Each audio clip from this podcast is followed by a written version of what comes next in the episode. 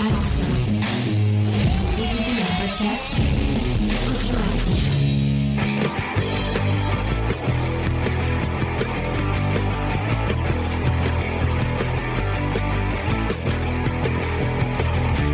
Salut à tous et bienvenue dans Comics Discovery, l'émission qui, cette année, répand l'esprit de Noël parce que tout le mois de décembre, on a décidé de choisir des titres qui auraient un peu l'esprit de Noël. Et comme je disais dans la promotion de l'émission, Noël, ce n'est pas que le gros monsieur rouge qui vous donne des cadeaux ou une excuse pour vous gaver de bonbons et de sucreries. C'est aussi l'anniversaire du petit Jésus. Mais comme on va pas parler de la Bible en bande dessinée, on a décidé de faire un truc qui ressemble beaucoup, mais avec un peu de fantaisie et des filles avec des filles topless qui montrent leur nichon. On va vous parler de le grand pouvoir du Schninkel, qui est totalement la définition que je viens de donner, je crois. Et c'est comme ça que Vincent me l'a vendu en me disant faut trop qu'on en parle, c'est trop bien, c'est la meilleure BD que j'ai jamais lue de ma vie. Spoiler, moi j'ai trouvé ça osef, mais on en discutera. Spoiler, c'est la Schinkelkrut. La Schinkelkrut, j'ai pas. Ah, elle est pas mal celle-là. Moi, je l'aime bien. Merci. Pour faire ça, vous l'avez entendu, j'ai toute mon équipe avec moi, mon équipe merveilleuse, en commençant par Léna. Salut Léna, est-ce que ça va, Léna? Ça va très très bien et je suis très heureuse de parler de ce merveilleux comic ce soir. Si tu savais. C'est pas un comics. C'est pas un comics. Roman graphique. Oh putain, mais c'est. Elle a décidé d'être méchante avec moi aujourd'hui. C'est Léna. Donc bonjour Léna. Au revoir Léna. Bonjour. Il y a aussi Judas avec nous. Salut Judas, est-ce que ça va Judas? Salut James, ça va très bien, merci. Bien joué Léna. Et voilà les gens qui décident d'être méchants. Et la personne qui m'a recommandé chaudement la BD dont on va parler aujourd'hui, Vincent. Salut Vincent, est-ce que ça va Vincent? Ça va très bien, et puis je trouve qu'en cette fin de saison, on fait quand même pas mal de bonnes BD. Ah, Klaus, Batman Noël, et puis on passe à, effectivement, avec que des choix... Des choix pile. Pile alors c'est largement au-dessus de. Ah moi j'ai préféré Batman Noël. Hein. Non bah alors non, mais c'est pas possible d'entendre ça les mecs. Mais il y avait Batman dedans donc forcément c'est mieux. Mais je te dessine un Batman vite fait là à un moment donné. Et une autre personne qui s'est un peu invitée parce qu'en fait il a accès pour parler des coulisses de l'émission, il a accès au programme de l'émission et il a vu qu'on allait parler du grand pouvoir du Schninkel et donc il dit tu vas faire ça et j'aimerais bien en être et c'est avec plaisir que nous accueillons Jordan aka Libraire Pépère. Bonsoir. Ça va Jordan? Mais oui, ça va très bien. Je suis content, moi j'aime bien cette BD aussi, donc voilà, on va parler de bonnes choses. Moi je suis content parce qu'on va parler de Torgal, j'aime bien Torgal. Le reste, on en parlera après. Mais je vais quand même vous rappeler un peu le menu de cette émission. On va commencer avec les petites news comics. Des news qui pour une fois sont très comics, on va pas parler beaucoup de cinéma.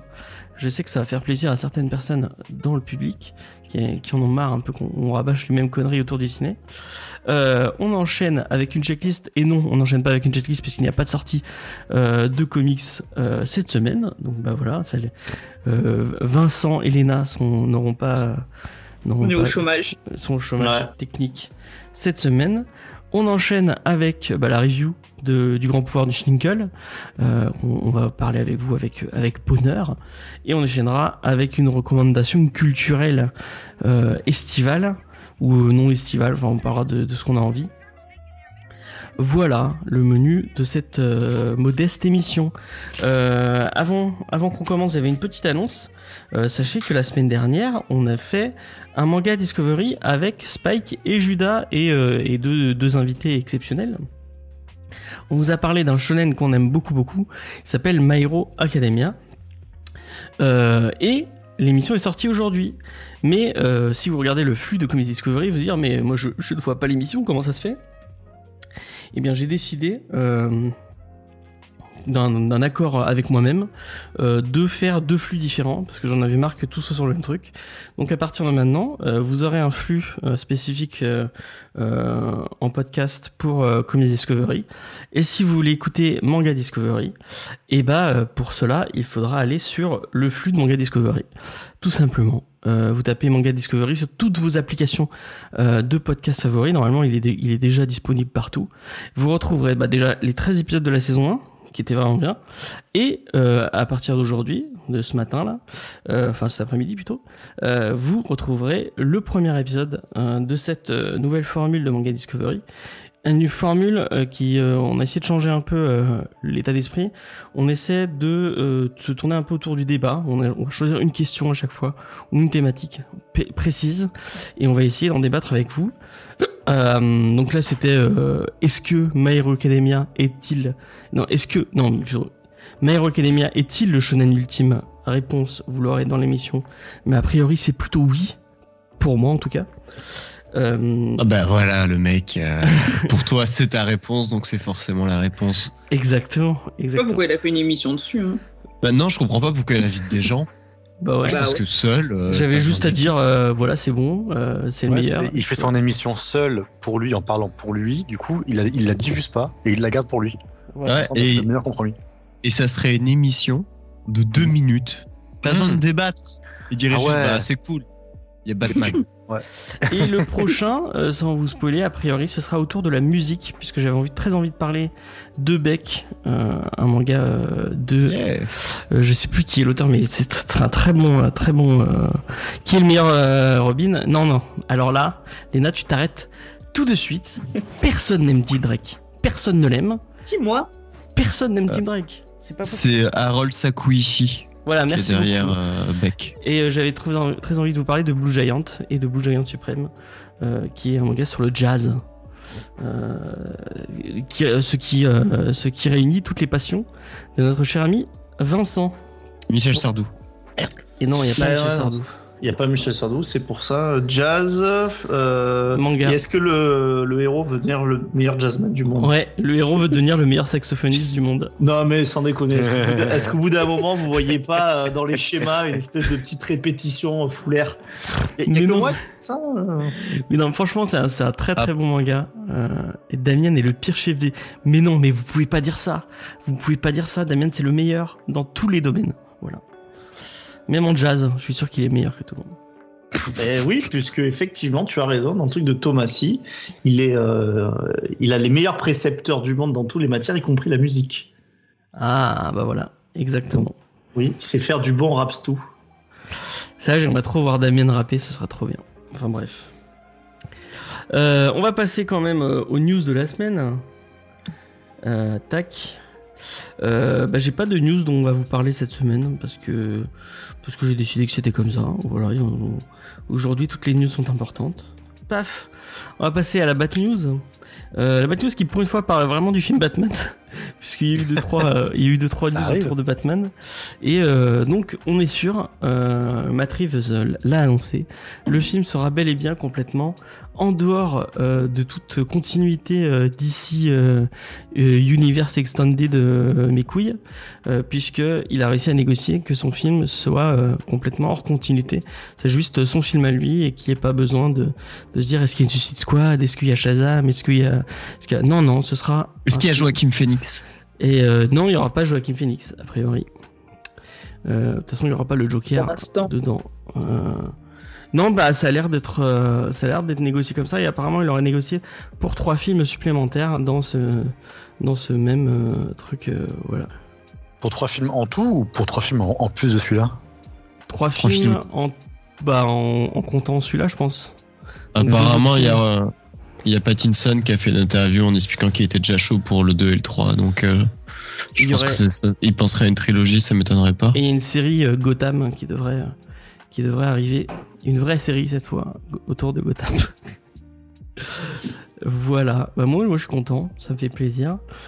Et effectivement, le film c'est vraiment le film que j'attends le plus depuis le tout premier film du monde, depuis l'arrivée d'un train à un gare de la Ciotat, c'était...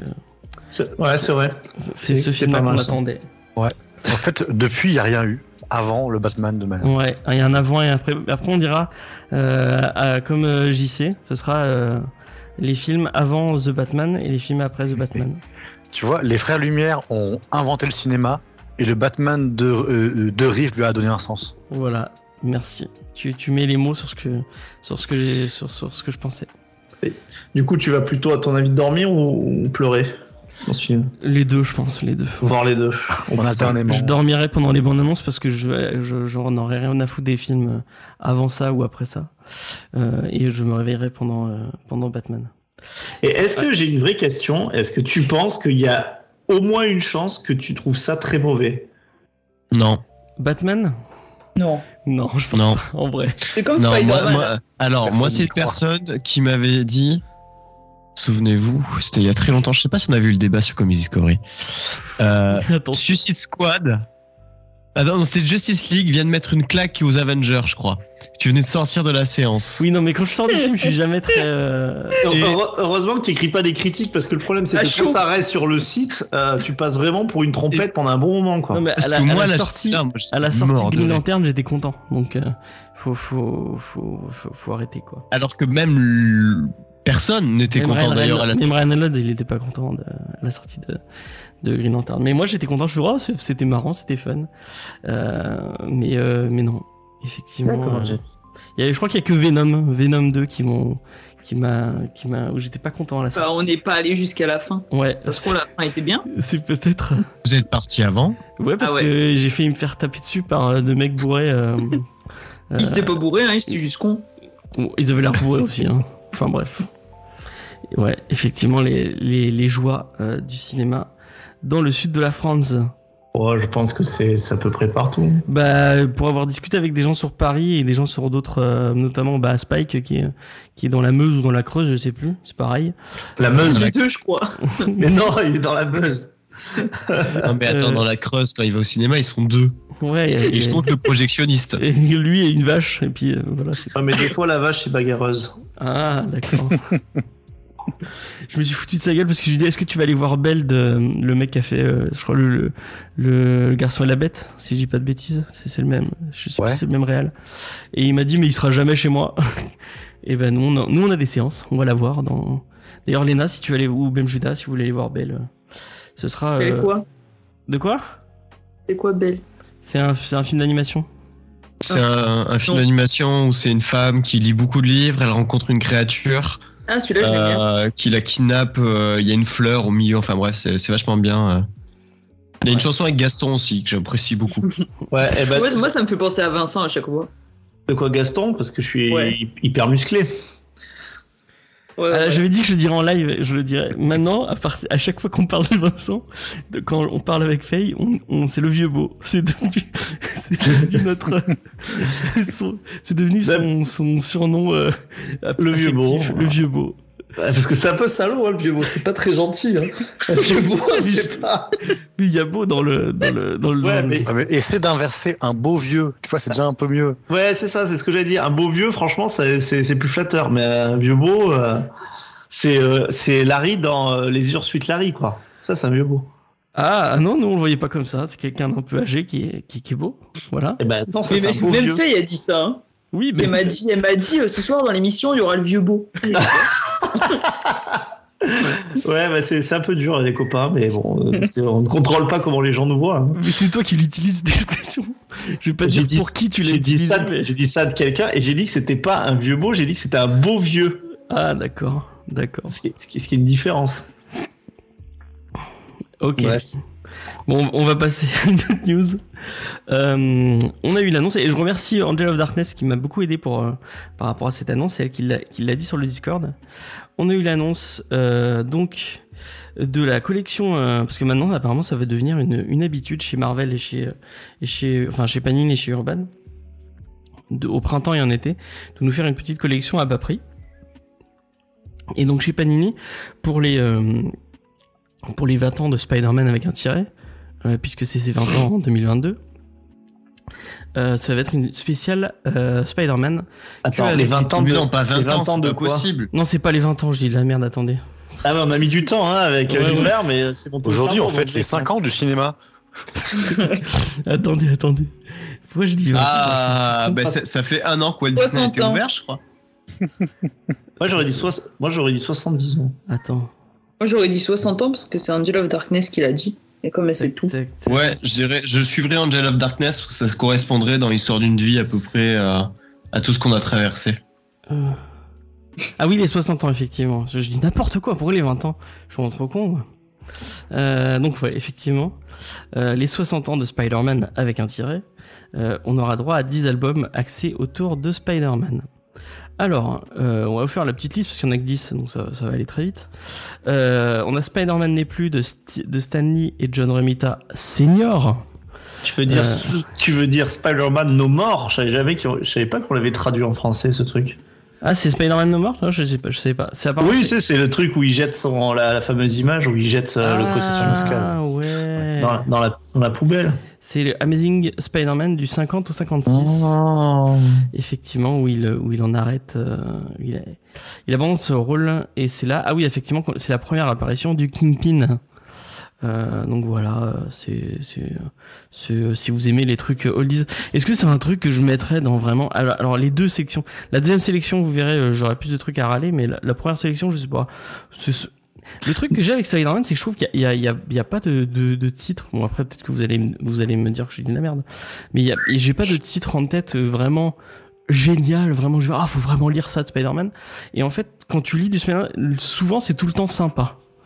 Mais il y a pas de titre comme chez Batman où je vais dire il faut lire Iron Man, il faut lire Silence, il faut lire... Pas d'accord du tout. Ah ouais ? Vas-y. Ouais. Bah là par exemple sur la sélection, bon bah je vois bien entendu La Dernière Chasse de Kraven qui pour moi est quand même très bien. Je vois également La Mort de Gwen Stacy qui est quand même hyper marquante, et puis surtout il faut aussi le mettre dans son contexte, puis je lui demande de contextualiser. Je vois également qu'il y a ça doit être du Straz, hein, puisque la couverture de Romita c'est ça, et du... Et l'autre avec le bouffon, c'est avant, c'est prêt. Et on a aussi, me semble-t-il, le truc avec les nouveaux costumes où Ramos s'éclatait à faire. Je crois que c'est Paul Jenkins, et où cette histoire en fait contre le bouffon notamment. Par contre, celle-là, oui, elle est pas fantastique. Ah, Death in the Family. Mais tous les tous les ennemis en fait avaient été relookés par Ramos. D'accord. À l'époque, et c'était assez sympa. Mais franchement, ne serait-ce que La Dernière Chasse de Kraven et La Mort de Gwen Stacy. Moi, j'aime bien Spider-Man. Ouais, Spider-Man aussi, il est plutôt cool. C'était quand même là. Et Sarah Pichelli, c'est sympa. C'est la première rencontre entre Miles Morales et le Peter Parker de la Terre 616. C'est assez. Puis c'est du très très bon Sarah Pichelli.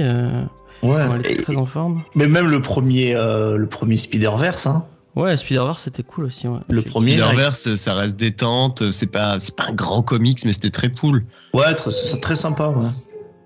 Mais en chef-d'œuvre, là, t'es content. Ouais, à ce prix-là, t'es content. Mais en chef-d'œuvre, le truc de Venom, bon, il y a des gens qui aiment Venom, mais je dirais que La Dernière Chasse de Kraven, le Straczynski, qui est vraiment pour moi aussi un chef-d'œuvre, mais c'est le run sur la longueur. Ouais, mais est-ce que ça vaut le coup d'acheter le Straczynski comme ça sur les 5 numéros? Ouais, parce qu'en fait, Straczynski, il y a des runs en fait qui se lisent tout seuls. Surtout si c'est le début du run avec Morbus. On était vraiment à l'époque sur un fresh start. Ça se suffit très très bien.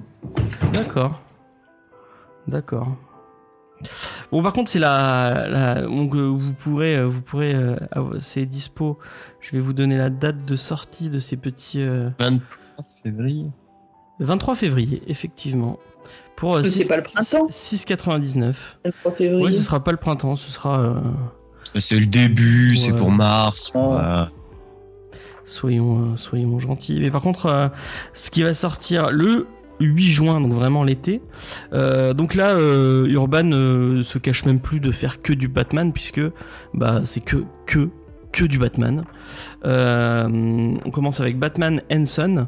Donc je pense que c'est les débuts de Damian, du Morrison, dans le run de Morrison. Batman Année Zéro. Donc Année Zéro, ça doit être le run truc de Snyder. Le truc de Snyder et Capullo. Batman Curse of the White Knight, et du coup ça me donnera l'occasion de l'acheter, parce que je ne l'ai même pas acheté, Batman Curse of the White Knight. Le truc de Sean Murphy. C'est la suite. C'est pas cher, c'est pas mal. Ouais, c'est la suite, hein, c'est pas Batman White Knight, oui, oui, c'est la suite. Moi, j'avais pas acheté la suite. Ah, okay. J'avais trouvé OZEF, moi, la suite, finalement. Ouais, je suis d'accord. Elle est oubliable.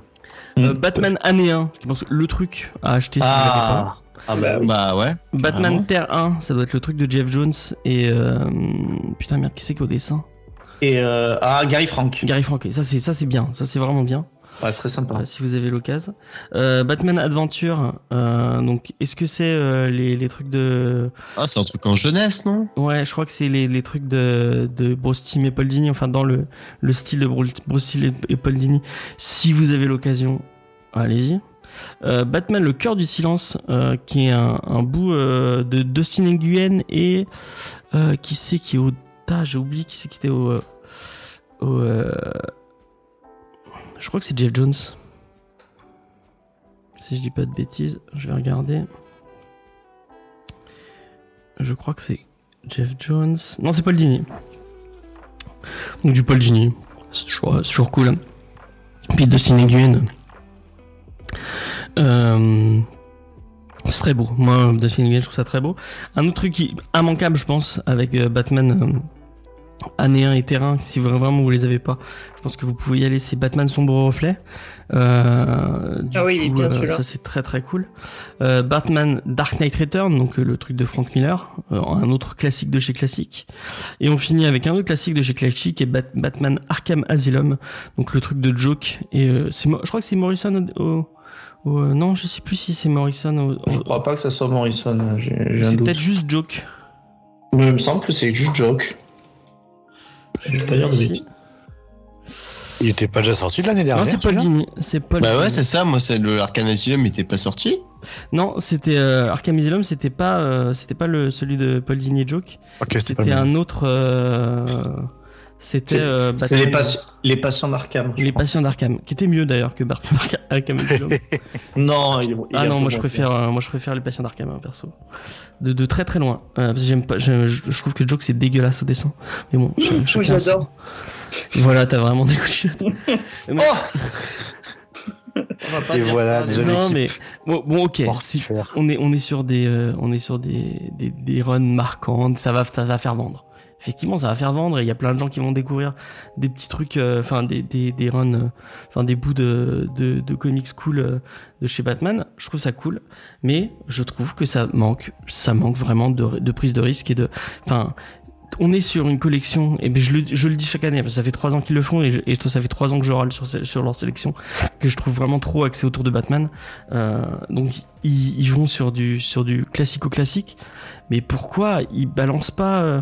Enfin, ce serait l'occasion de faire découvrir des héros et des héroïnes moins connues de chez Marvel, qui vendent de chez DC, excusez-moi, et qui vendraient. Bon, ok, vendraient un peu moins que Batman. À mon avis, c'est pas un peu moins. Oui, je pense qu'on est de l'ordre pratiquement, enfin d'un terme éditorial, de l'inexistant. Ouais, c'est vrai. Mais franchement, c'est dommage, quoi. C'est dommage. Bon, tout ça, c'est des très bons comics de plage. Vous allez pouvoir vous faire. En plus, sur les formats sont pas si dégueulasses que ça. T'as la date pour les Batman? C'est le 8 juin. Le 8 juin. Est-ce que t'en avais vendu de ces parce que notre ami libraire Pépère était libraire. Ah bien joué. Ah mais c'est de là le nom. Ah et ouais. Mais je suis con aussi. Non, il a pas choisi comme ça au random un métier. Non, ne t'en veux pas, Judas, c'était pas évident. Merci. Enfin, tu sais, oui, j'en avais vendu beaucoup, ça marchait très bien et c'est un truc qui permettait de connaître quand même l'univers de Batman. La première sélection était quand même un peu plus large parce que t'avais du Justice League, t'avais du Joker, t'avais Harley Quinn. Ouais. Là, c'est bon, voilà, là ils ont complètement abandonné cette partie-là, et ce qui est dommage parce que je suis plutôt d'accord avec toi où ça permettrait même de prendre la température sur certains titres. Ouais. Parce que t'aurais des retours, etc. Si tu te lances sur une série sur Aqualad, je donne un exemple random, mais c'est vrai que nous on les a jamais eus et tu pourrais juste voir en faisant une petite histoire et voir est-ce que ça fonctionne ou non. Et oui, ça serait très bien d'être utilisé comme ça. Mais tu peux essayer Teen Titan ou des trucs qui sont un peu dans l'air du temps, quoi. Enfin, ouais, Teen Titan, Young Justice, tu pourrais te faire Super Sons, n'empêche, c'est un truc qui est très cool. Moi je le dis à chaque fois, mais le Green Arrow de Lemire et Sorrentino, il a trouvé sa place dans un truc comme ça, quoi. C'est un début de run, tu découvres un héros. Le problème que j'ai moi sur ce genre d'édition, c'est que si je fais pas de début de run, j'aime que l'histoire elle soit complète pour que après t'aies une autre édition. Ouais, parce que moi si je prendrais jamais le tome 1 à 6€ pour prendre le tome 2 en édition noire jolie, tu vois. Et ça se vendait ça libraire quand même. Ah, à foison, oui, ça a été en rupture extrêmement vite. Énormément de gens ont sauté dessus. Moi aussi, d'ailleurs, hein, j'en ai chopé parce qu'il y avait plein de classiques. La première année, il y avait eu le Red Son. Ouais. Alors, moi, je l'avais pas chez moi. Je l'avais déjà lu plein de fois. Je me suis dit, vas-y, je prends le Red Son, quoi. Content. Même si c'est le bouquin le plus overrated de chez DC, mais c'est pas grave.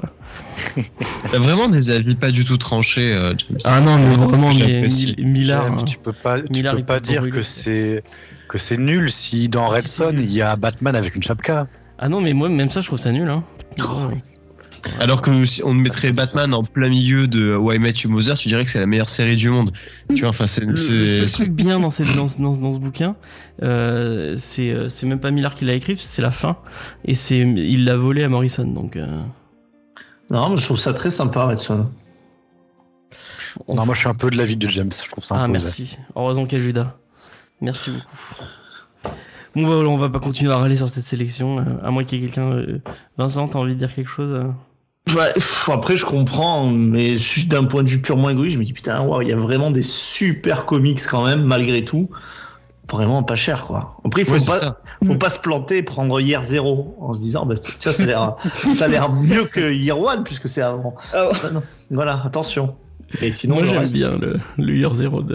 Non, voilà. À quel moment on coupe le micro de ce monsieur? Jamais. C'est moi qui j'ai. C'est moi. Bref. Léna envoie un texto à Faye pour qu'elle lui coupe son. Tu lui dis quoi? Ah, je vais lui dire. Je suis sûr qu'elle va le faire. Donc je disais à mon équipe avant qu'on commence que j'avais une petite news qui moi me fait plaisir, une petite news peut-être qui va lancer le débat. Et en plus, c'est une petite news qui me permet de cracher un peu sur l'ami Clint Eastwood. Et ça fait toujours plaisir de cracher sur les vieux mecs de droite. Enfin, d'extrême droite, plutôt. Oh, j'aime ça. À partir du moment où tu fais des discours pro-Trump, je pense que... Mais on sait rien, on habite pas aux États-Unis. Enfin, qu'est-ce qu'il fait ? T'es pas états-unien. Exactement. C'est pas toi qui vote pour Donald Trump. Ouais, t'es même pas un winner. Toi, déjà, tu dois voter dans 2-3 mois. Non. Ouais, concentre-toi sur ici. Parlons pas des trucs qui fâchent. Donc, on va parler un peu du Punisher de notre ami Francis Chateau. Ça fait un moment que Marvel sait plus trop où se mettre avec ce personnage parce que effectivement son logo et le personnage est un peu récupéré en tant que symbole par plein de gens qui puent un peu du cul, notamment tous les gens pro QAnon. Il y a aussi je sais pas si vous vous souvenez, au moment où il y avait des gens qui avaient envahi le Capitole à Washington, il y avait dans la bande de personnes qui étaient là, il y avait des cons qui brandissent le symbole du Punisher, et donc Frank Castle était un peu devenu, et c'est un peu donc je disais qu'on crache sur Clint Eastwood, c'est un peu à cause de j'ai oublié son nom de Christopher Scott Kyle. Donc qui est un évicile, un ancien évicile, dont. Et puis il est mort. Qui est mort, oui. Donc si vous connaissez pas l'histoire, mais franchement évitez ce film parce que vraiment il est puant au possible. Il est très bien. Ah non, il est. Enfin non, tu peux pas dire ça. Vraiment là, ouais, je rejoins. Ah, il est puant. American Sniper. Je dis ce que je veux et j'ai trouvé très bien. Ah ok. Bon bah, je suis désolé mon cher ami, mais ce film est vraiment trop horrible, quoi. Et ce sont toute la fin de filmo de Clint Eastwood plus du cul, hein, pour être sincère avec vous. C'est vrai que t'es pas absolu comme garçon. Oh non, mais pas du tout. Quand tu regardes la morale de fin de Gran Torino, c'est armez-vous et faites-vous vengeance vous-même. C'est ça la morale de la fin. Tu fais ça comment, toi ? Bah oui, mais comment tu te venges, toi ? Explique-moi, parce que moi je sors un flingue, moi je fais ça, ouais, évidemment. Ben moi, je pour les gens, voir, je rigole. Sachant qu'il le sort même pas, il a un flingue en doigt et il se fait avoir comme ça. Enfin bref. Donc, ça fait un moment que Marvel en a un peu, enfin, ne sait pas trop comment placer ce personnage. Et enfin, ils ont essayé plusieurs techniques. Et eux, ils ont essayé de redesigner le perso, de le mettre. À un moment, il était dans l'espace, dans le superbe run Cosmic Ghost Rider. Si vous l'avez pas lu, lisez-le, c'est une tuerie. Et donc la maison des idées a demandé à Jason Aaron, Jesús Sazes et alors je vais écorcher son nom, je suis désolé, Paul Aceta de changer le personnage en profondeur. Déjà ils lui ont changé complètement son logo. Maintenant il a une espèce de truc un peu asiatique, un démon asiatique à la place du crâne, puisque maintenant comme son comparse de chez Daredevil, il est à la tête du groupe de ninja The Hand. Et ils ont décidé d'en faire un antagoniste total et d'oublier le côté un peu anti-héros du personnage. Ouais, comme à ses débuts avec Spider-Man finalement. Ouais, voilà, ouais, où il était vraiment, c'était vraiment un méchant quoi. Qu'est-ce que vous en pensez? Avant que je donne mon avis, que je me fasse engueuler par Vincent. Tu te fais pas engueuler, comme tu as dit, ça fait réagir. Et c'est juste dire que je suis pas d'accord, mais ça veut absolument pas dire que quand ça fait réagir Jerry Conway, donc créateur du personnage, qui râle que les flics et enfin que c'est quand même à tomber par terre de dire qu'il y a des gens qui sont censés représenter l'ordre et la loi aux États-Unis qui prennent ce personnage comme symbole et qui le mettent sur leur casquette ou sur leur uniforme quoi. Enfin, à quel point on peut être con pour faire ça quoi. Enfin ça va mais est-ce que c'est une représentation justement de l'ultra-violence et de la justice à tout prix, et c'est de l'anti-système parce qu'il se fait justice lui-même. Donc je comprends qu'ils choisissent ce personnage là comme symbole. Mais oui, c'est compliqué. Quand tu représentes l'ordre, tu peux pas faire ça. Enfin, mais c'est parce que c'est ta conception de l'ordre. Il y a des gens, pour eux, faire l'ordre, t'as des gens qui sont pour la peine de mort, etc. Et c'est pas respecter la loi et comprendre les gens et machin. Être pour la peine de mort et être pour aller prendre des flingues et aller dans des quartiers pauvres et tirer sur les premiers qui bougent. Quoi. Je pense c'est déjà une forme de peine de mort. On a aussi un truc qui nous fait peut-être bizarre en France, mais je pense que les États-Unis et nous, on n'a pas tout à fait la même conception de la justice. Enfin, faut quand même pas oublier qu'il y a à peine plus de 100 ans, c'était le Far West. Et que en fait tout leur mythe est souvent basé sur quand tu vois les trucs de shérif et tout, sur des mecs solitaires qui sont capables de rendre justice, qui sont jugés bourreaux, et c'est pas étonnant que le personnage est, on va dire, même s'il est pas écrit comme ça, et encore une fois c'est plus une figure tragique, on est tous d'accord pour ceux qui ont lu les comics, mais c'est pas étonnant qu'il fasse une espèce de fascination morbide envers des gens qui sont qui sont aussi états-uniens et qui ont pas la même conception automatiquement de la police et de la justice que ce qu'on peut avoir j'allais dire en France, mais je pense dans énormément de pays européens finalement. Et qu'est-ce que tu penses du move de Marvel d'essayer de changer les choses? Je pense qu'ils ont raison. Je pense qu'ils ont raison parce que ils sont dans un truc où de toute façon c'est très embarrassant pour eux. De toute façon, à partir d'un moment où il y a des mecs des héros qui se politisent, pas forcément comment eux le voient, c'est sûr que c'est très emmerdant de voir des créatures leur échapper. Et c'est pas le premier Jerry Conway de voir des créateurs, en fait, qui commencent à péter un câble, en tout cas, à vouloir essayer de restreindre quand leur création, commence à leur échapper. Et c'est même pas que dans le comics, hein. Pour moi, c'est pas tellement différent de Christian Louboutin, je sais pas si vous savez, mais qui commence à vouloir interdire que les gens de télé-réalité mettent leurs chaussures. Mais qu'est-ce qu'il y peut? Qu'est-ce qu'il y peut? Ouais, j'avoue. Les gens, ils s'approprient les choses qu'ils veulent, quoi. Et puis du coup, après, ça t'échappe. Ouais, mais après, bon. Ouais, mais... Vas-y. Non, je voulais dire que, mais du coup, le fait de changer ou de dire, je modifie le perso ou je modifie ça et quoi, au final, ça change quoi? Parce que ça n'empêchera pas les gens de quand même se réapproprier ce que tu auras modifié ou pas, quoi. Parce que tu changes l'image par la suite. Oui, parce qu'ils veulent vraiment faire un anti-héros, du coup, ce sera plus. Ouais, mais il faudrait que. Là où ils ont tort, par contre, et là, je crois que. Enfin, je vais continuer. Je sais pas si c'est vraiment ce que veut dire Libraire Elena, mais c'est que. En fait, c'est déjà des gens qui, je pense, lisent pas forcément les comics de façon assidue. C'est des gens qui ne savent pas qu'à un moment, il y a eu le Cosmic Ghost Rider et qui ne sauront pas de toute façon qu'à un moment donné, Ghost Rider, le Punisher, il est devenu complètement méchant et que c'est pas un symbole. Par contre, eux, ça leur permet un petit peu de se dédouaner, mais ça changera pas. Ils continueront de prendre l'image du Punisher un peu classique. Mais c'est comme un peu quand il y avait eu les tueries ou je sais pas quoi quand était sorti le film Joker. Et ça veut dire quoi ? Ça veut dire que t'as plus le droit de faire ce genre de film parce que après t'as des comportements qui sont complètement à côté de la plaque et parce que les gens ils disent que c'est à cause de ça. Tu peux pas à chaque fois tout annuler, tout changer quoi. Mmh. Bah, c'est toujours après le fait de modifier son personnage là pour le retourner à l'origine. C'est aussi un geste de protestation j'arrive plus à parler, de la part de Marvel. Ouais, ils montrent qu'ils sont pas d'accord avec ça. Nous ne sommes pas d'accord avec ces violences policières, nous ne sommes pas d'accord avec le symbole que vous en faites. C'est aussi ça, et tu vas voir que les gens qui l'utilisent comme symbole vont se plaindre de ce changement-là, alors qu'ils ne liront pas les comics. Sur Twitter, ils sont, l'extrême droite est en fire. Ah, vous pouvez pas toucher au Punisher, nanani, nanana. Mais oui, mais justement, mais les gens ne les liront pas. Ils vont faire un combat pour quelque chose qui n'est pas intéressant. Quand tu vois justement ce que j'ai vu de l'American Sniper passer là dans le chat, American Sniper, t'as une bande dessinée qui a été faite par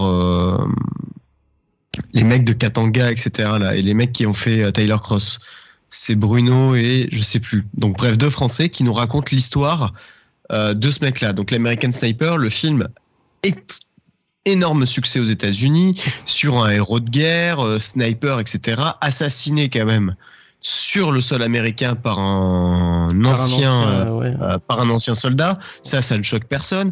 Que ce mec-là a été sniper et a protégé. Protéger entre guillemets et attirer sur ses concitoyens pendant après Katrina, ça n'a choqué personne. Ce mec-là, il a tiré à vue sur des gens américains, mais pour eux, c'est un héros. Donc ouais. C'est pas du tout, pas la même conception, c'est pas le même truc. Et après, tu fais justement, et c'est pour ça que je suis pas forcément d'accord avec le film de Clint Eastwood là-dessus, parce que justement, lui, il en fait un héros neutre, tu vois, un héros à fond, tu vois. Et c'est ça qui est problématique. Et là, ce qu'ils font Marvel. Qu'est-ce qui se passe ? C'est l'esprit de Noël qui se réveille. Je suis en train de raconter un truc super sérieux et c'est l'esprit de Noël. Et à ce moment-là, les enfants, il y a le Père Noël qui sort son AK-47. Eh oui, il est russe. Non, mais voilà, et t'as vraiment ce côté-là que tu retrouves. Et je trouve que Marvel, c'est pas si contre ça d'en refaire un méchant. Et ça se trouve, ça va permettre justement aussi dans des années, d'oublier ce personnage-là parce que les gens du comics auront redonné une autre image dans les médias, etc. du personnage et on dira ah, mais c'est un méchant et de pouvoir le remodifier par la suite. En tout cas, il se le réapproprie, ouais, tout à fait. Et il le repossède surtout. Il faut reprendre possession de leur personnage. Effectivement. Et Judas, tu voulais peut-être, tu t'as pas été. Moi, j'ai jamais lu le Punisher, donc je vais pas faire genre de savoir précisément de quoi parle et quels sont les dilemmes du personnage. Mais après, moi, j'ai peut-être cet avis un peu candide de me dire que entre guillemets, une œuvre littéraire, elle va parler pour elle-même. Et en fait, ces récupérations politiques, on peut rien y faire. Mm. Dans Watchmen, le fait que Rorschach soit repris par énormément de mecs d'extrême droite, sans au pied-être, sans se questionner sur si c'est un héros ou un méchant, ça me laisse penser que en fait, quand tu lis le texte et quand tu t'intéresses vraiment à la littérature, en fait tu comprends du coup vraiment le personnage et tu comprends les intentions, le machin, t'arrives à en faire une bonne analyse. Mais c'est pas ça que veulent les gens d'extrême droite ou les gens politisés qui reprennent des trucs, y compris à gauche. Hein. Quand on reprend des figures et qu'on s'approprie, on les charge de ces valeurs et au final, c'est assez aléatoire à des moments. Hein. C'est pas forcément tout le temps la faute des volontés de l'auteur. Alan Moore disait l'inverse à un moment que pour lui, il avait mal écrit Rorschach, par exemple. Je suis pas vraiment d'accord, mais ça, moi, je tends plutôt à me dire que tu dois vraiment te réfléchir à fond au personnage que tu crées mais la réception sera jamais 100% dépendante de ce que t'écris. De toute façon, la réception d'une œuvre, si on part par de là, c'est la réception. Enfin, tu crées une œuvre sous ton regard et le regard de l'autre va forcément avoir une autre vision. Par exemple, Justice League, il y a des gens qui ont trouvé ce film très bon. De mon regard, il est à chier. Mais ça fait, non, je suis désolé, déjà ça fait longtemps. Mais non, en vrai, moi ça fait penser qu'au lycée, il y avait des mecs qui se disaient d'extrême droite et qui se disaient skin, qui regardaient American History X et qui disaient « Oh putain, c'est trop beau ce film, ça parle de moi et tout. Je me sens trop... » Alors que c'est une putain de critique, exactement. Mais c'est exactement ça. Il y a des gens qui vont prendre ces films-là. Pour ça, il y a... nous, on a eu le débat il n'y a pas longtemps en France avec un film qui a été repris par l'extrême droite. Moi, je ne l'ai pas vu, mais c'est Bac Nord, où ça a été extrêmement problématique. Oui. Moi, il y a des gens qui l'ont vu et qui m'ont dit « Non, mais le film est plutôt cool, machin, nanana. » Et il y a des gens qui disent « Ah, mais c'est exactement l'image de notre pays, putain !» Et c'est exactement le même problème. Les mecs ont fait une œuvre, je n'ai pas suivi après plus que ça, donc je ne vais pas non plus m'étendre, mais c'est la même chose. Tu ne possèdes plus ton œuvre. Une fois qu'elle est publique, elle est publique, elle appartient à tout le monde. Tu peux en faire, les gens vont en faire ce qu'ils veulent. Tout à fait d'accord. Je mettrais quand même une grosse nuance dans le sens où les gens vont dans tous les cas en faire ce qu'ils veulent. Oui. Par contre, si tu t'en tiens du coup à des outils d'analyse, tu peux donner un sens stricto sensu à une œuvre. Donc, l'œuvre, elle ne cesse pas d'exister dès qu'elle est diffusée. Elle reste quand même avec un sens parce que quand tu mets en place des procédés d'écriture, etc., c'est pour servir un sens. On peut avoir un sens entre guillemets académique ou analytique à une œuvre qui n'annule pas les sens de réception. Mmh. Ouais, mais là, je comprends ce que tu veux dire, mais là, sur des heures, encore une fois, c'est incroyable le nombre de fois où les fans presque se sentent, au bout d'un moment, ils sont tellement appropriés qu'ils se sentent plus légitimes que l'auteur de l'œuvre lui-même. Alors, on parlera forcément des œuvres avec des fandoms qui sont très puissants, enfin, que ça soit Star Wars ou même Harry Potter, et où on leur dit non, mais en fait, l'œuvre, vraiment, moi, je suis vraiment dans l'idée qu'au bout d'un moment, elle n'appartient plus. Et après, ça peut faire des débats parce que les gens ne la lisent pas de la même façon, mais même quand l'auteur dit non, mais c'est ça que j'ai voulu faire, le sens, il est clair. Eh ben, ça passe pas. Et là, l'exemple, alors Bac Nord, c'est peut-être un peu plus délicat parce que pour l'avoir vu, je suis pas sûr que la vision de l'auteur était pas quand même d'être, on va dire, très critique et de montrer la violence des fameux quartiers nord. Parce que je crois qu'il a été policier aussi. Mais par exemple, tu prends une œuvre de Harry Potter, rien que le personnage qui était considéré comme trans par le lectorat et que J.K. Rowling a démonté en disant non, pas du tout. Ça peut être aussi un des exemples que peux utiliser, par exemple. Et ça. Alors moi, j'allais parler un peu d'OSS, mais t'as raison sur parce que OSS, en fait, on le voit, c'est vraiment deux camps presque qui aiment le film. T'as des gens qui disent bah ouais, c'est vraiment une critique de ces mecs un peu voilà macho de l'époque, tout ça. Et puis il y en a d'autres qui disent mais en fait c'est trop marrant parce que ça transgresse plus ceux qui simplement ça fait rire. Et tu perds complètement. Et J.K. Rowling, alors je sais que c'est quelque chose qui est assez sensible, pas du tout pour moi, parce qu'en plus moi je connais pas bien Harry Potter, mais je sais que là elle était même pas invitée à l'anniversaire ils l'ont cancel. Donc là c'est vraiment l'exemple qu'on soit pour ou contre d'ailleurs, vous vous positionnez comme vous voulez, mais que l'œuvre elle a complètement échappé à l'auteur. Mais parce que l'œuvre est devenue publique. C'est, quand tu vas sortir une œuvre, il y a un moment où moi je serais heureux de me dire attends, j'ai créé une œuvre et les gens s'en inspirent, créer des choses autour aussi, parce que Harry Potter, il y a des gens qui ont créé des univers, il y a même des groupes de musique Harry Potter maintenant qui reprennent des chansons sur les sorciers. T'as quand même énormément de choses et de lore, et je me dis mais ouais, il y a un moment où l'œuvre ne t'appartient plus et tu n'as plus de droit de décision là-dessus. Après, le mouvement qu'a fait Marvel, parce qu'il faut quand même retenir sur ce débat-là, c'est d'essayer de se réapproprier le personnage, et ce qui est pas si mal que ça au final, parce que ça ne leur convient pas, et que c'est la solution, je pense, la moins bouleversante pour les gens. C'est-à-dire qu'ils auraient pu juste faire un gros communiqué en disant nous ne soutenons pas les violences policières, nos machins, nos trucs, etc. Ça aurait beaucoup plus jasé que ben non, en fait, le Punisher, nous on va en faire un méchant. Oui, parce que d'ailleurs, en plus, t'as raison, c'est ce qui avait été fait au début. Ils peuvent pas se dire, enfin, Jerry Conway, il l'a fait, mais Marvel en lui-même, ils peuvent pas balancer un truc aussi politique. Non, parce qu'ils vont perdre une partie de leur lectorat et du pognon. Là, ils changent juste le truc en disant, ah, c'est pas un geste politique, on fait ça pour le, il y a pas eu alors, de... Ouais, je sais pas si on sait, c'est une dimension si on s'éternise ça, hein.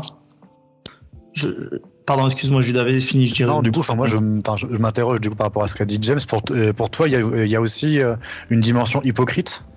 Ouais, bon, on est chez Marvel, hein. Sans déconner, bien sûr, oui. C'est Disney, hein. Non, mais là où c'est, je rejoins pas mal libraire. Là où le move, de toute façon, je trouve assez intelligent, c'est que, je le répète, ils ne choqueront pas au moins leur propre lectorat. Et ils pourront se désolidariser.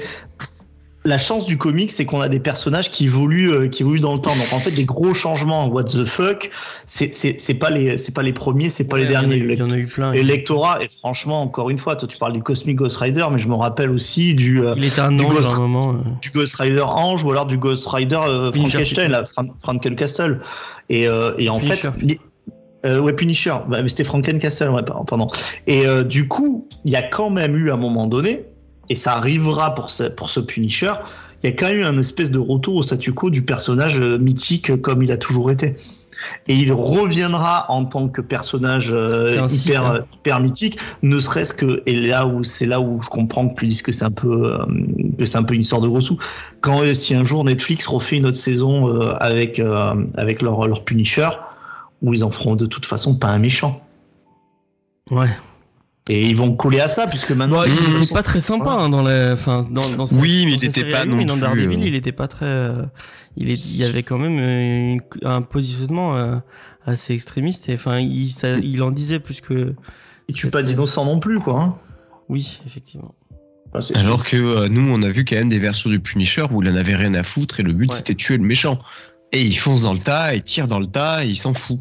Et justement, même dans Marvel Zombie, on le voit. Où il est complètement frappadingue et tous les super-héros ils en ont peur de ce mec-là parce qu'il est fou, complètement fou.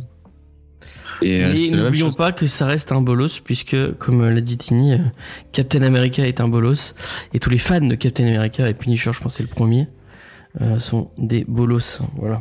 C'est vrai. Ce sera la conclusion de cette fabuleux débat. Je pense qu'on peut pas faire mieux. On peut pas faire mieux. On va passer à quelque chose d'un peu plus trivial. On va parler des sorties de les comics. Effectivement, je vous en parlais la semaine dernière que Sullivan Rowe avait annoncé dans sa vidéo qu'il y avait plein de sorties qui allaient arriver en 2022, 2023 et qui disait une grosse licence sortie d'un service de streaming qui fait une série en ce moment. Avec un mec avec des cheveux blancs, peut-être qu'il aime bien peindre des figurines Warhammer et faire des PC Master Race. De qui je parle, Vincent, d'après toi? Il n'est suivi du tout. Tornade dans X-Men. Voilà, exactement. Nicolas Canteloup. Il n'a pas les cheveux blancs, Canteloup. Enfin, il pourrait, il n'a pas de cheveux. Il n'a pas de cheveux. Et non, c'est The Witcher, hein, effectivement, dont la série est arrivée la semaine dernière. Et effectivement, nos amis de chez iComics reprennent la licence The Witcher. Je crois que c'est les comics plus autour, qui ne sont pas autour des jeux, mais plus autour des livres, puisque je sais pas si vous le savez, c'est marrant comment ils ont dû, parce que c'est des Project Two, si je dis pas de bêtises, c'est ça, qui font les jeux, enfin qui faisaient. Est-ce qu'ils ont encore la licence sur Witcher? C'est des Project. Oui, c'est toujours des Project, parce qu'ils ont annoncé qu'ils voulaient faire un autre jeu dans l'univers. Ah bah trop bien. Oui. Bah, il faut renflouer les caisses après Cyberpunk, effectivement. Et donc il y a l'univers de CD Projekt avec avec tout ce qu'il y a autour du jeu vidéo, et à côté il y a l'univers Witcher avec celui de la série, et ils n'ont pas le droit de récupérer. C'est notamment pour ça que c'est chez Urban. Ouais, qui est chez Urban, ouais, effectivement. C'est pour ça le médaillon qui est vachement différent de celui des, parce qu'en fait ils ont pas le droit de réutiliser tous les mêmes designs que CD Projekt, parce que le mec qui écrit il a l'air spécial, hein, ce mec. C'est particulier. Ouais. En fait CD Projekt, donc qui est une boîte qui s'est fondée en Pologne. Ouais. C'est ça. Qui s'est fondé sur des où à la base ils faisaient de la localisation en polonais de jeux occidentaux sur PC.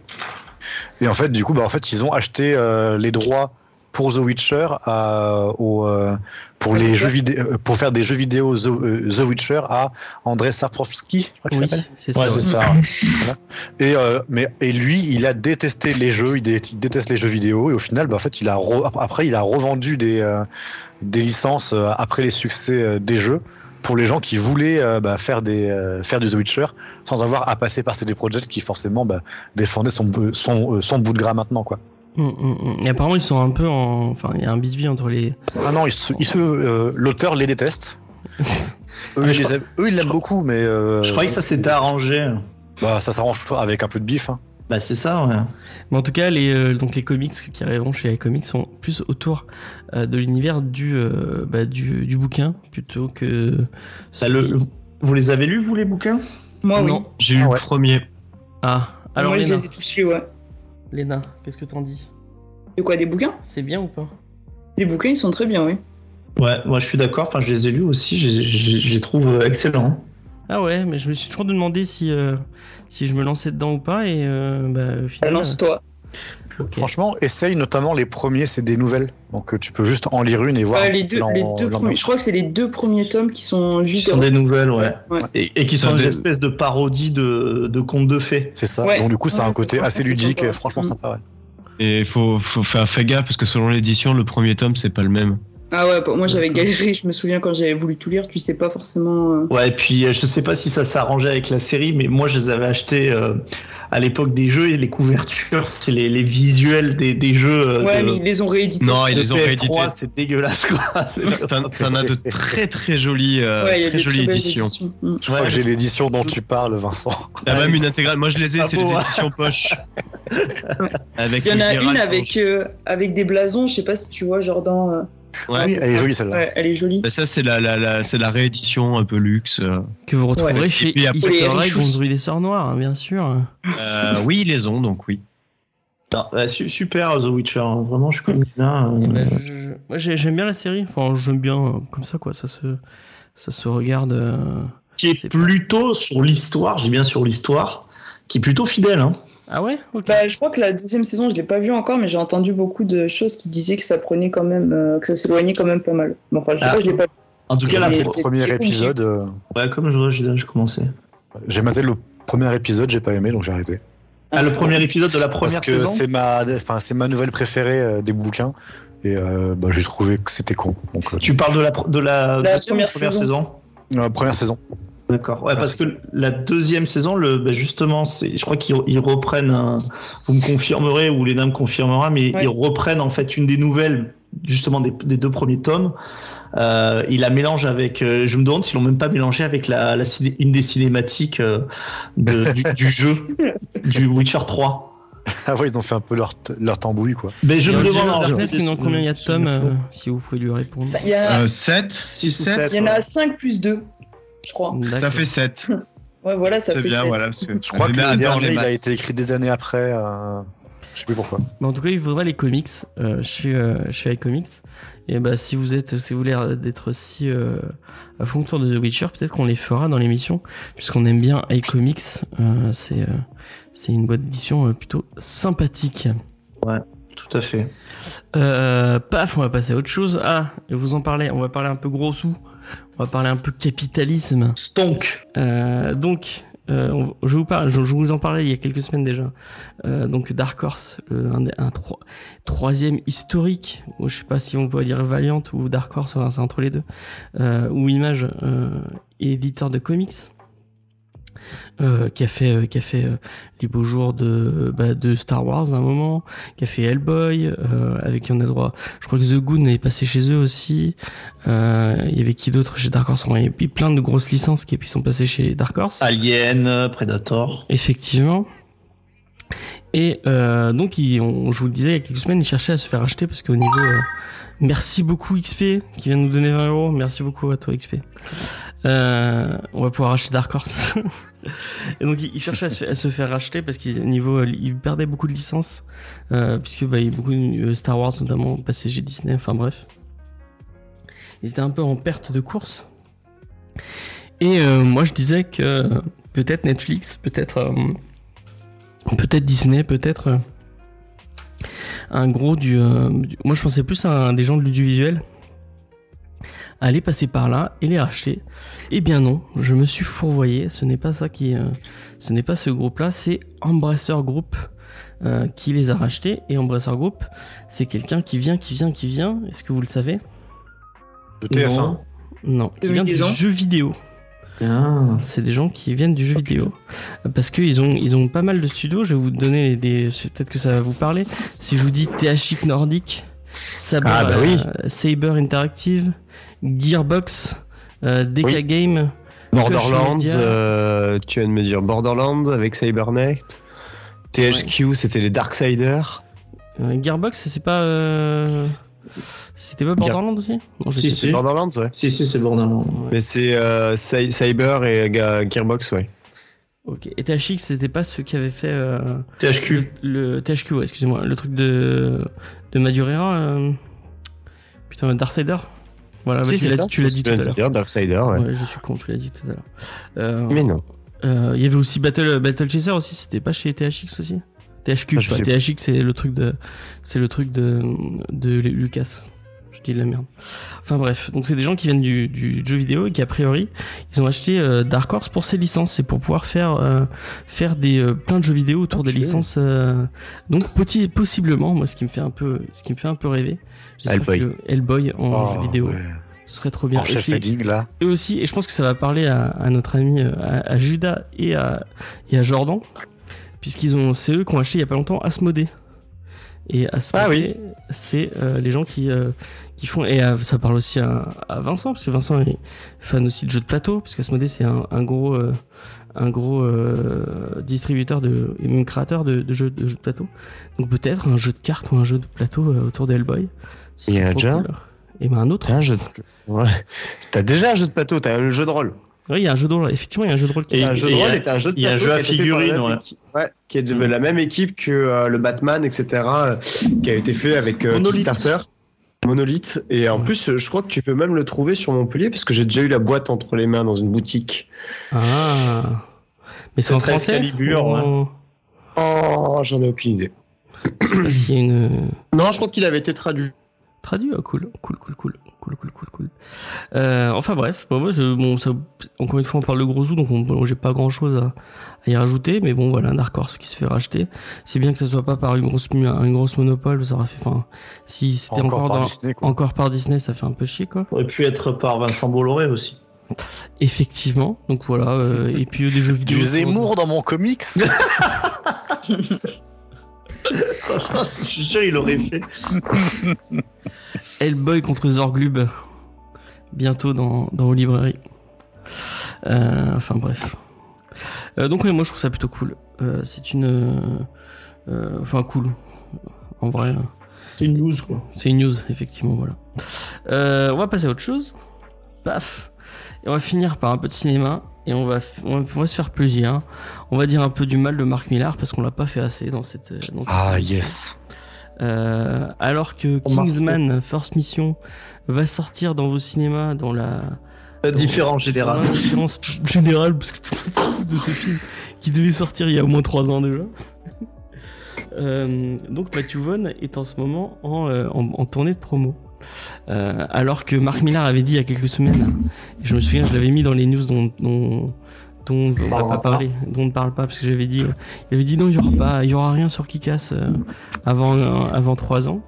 Effectivement, il y aura rien autour de Kick-Ass autour de 3 ans, parce qu'en fait, les droits ne lui appartiennent pas, parce qu'il les a vendus pour faire les films. Mais dans 2 ans, les droits vont lui revenir.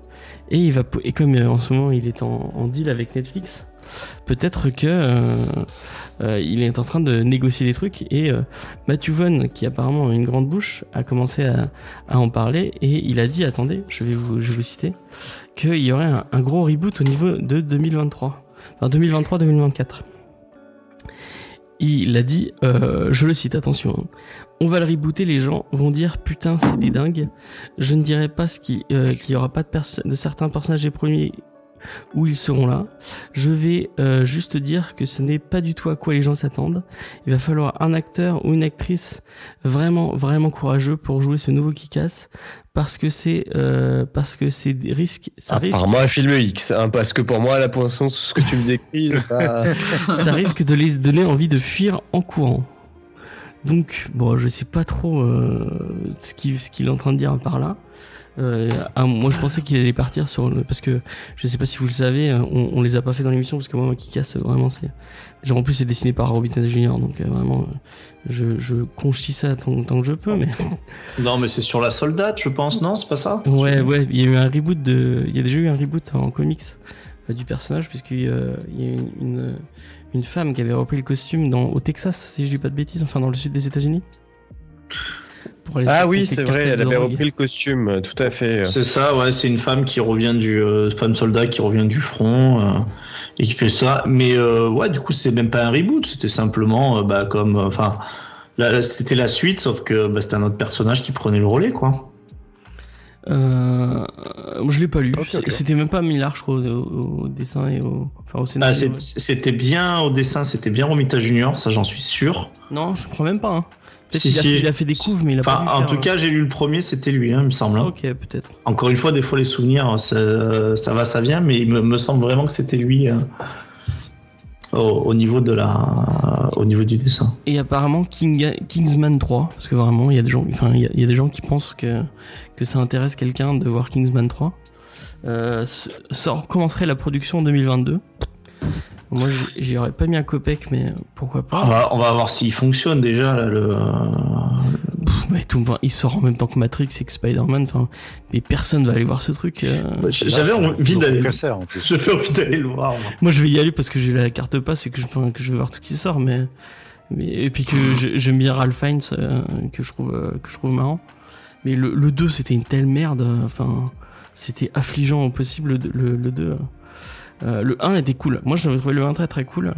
Et je trouve que Matthew Vaughn, ça dépend, hein, des fois. Enfin, le Kick-Ass 1, c'était super bien. Kick-Ass 2, c'était nul à chier. Kingsman. Kick-Ass 2, ça va. Oh non. Il y a eu pire. Oh vraiment.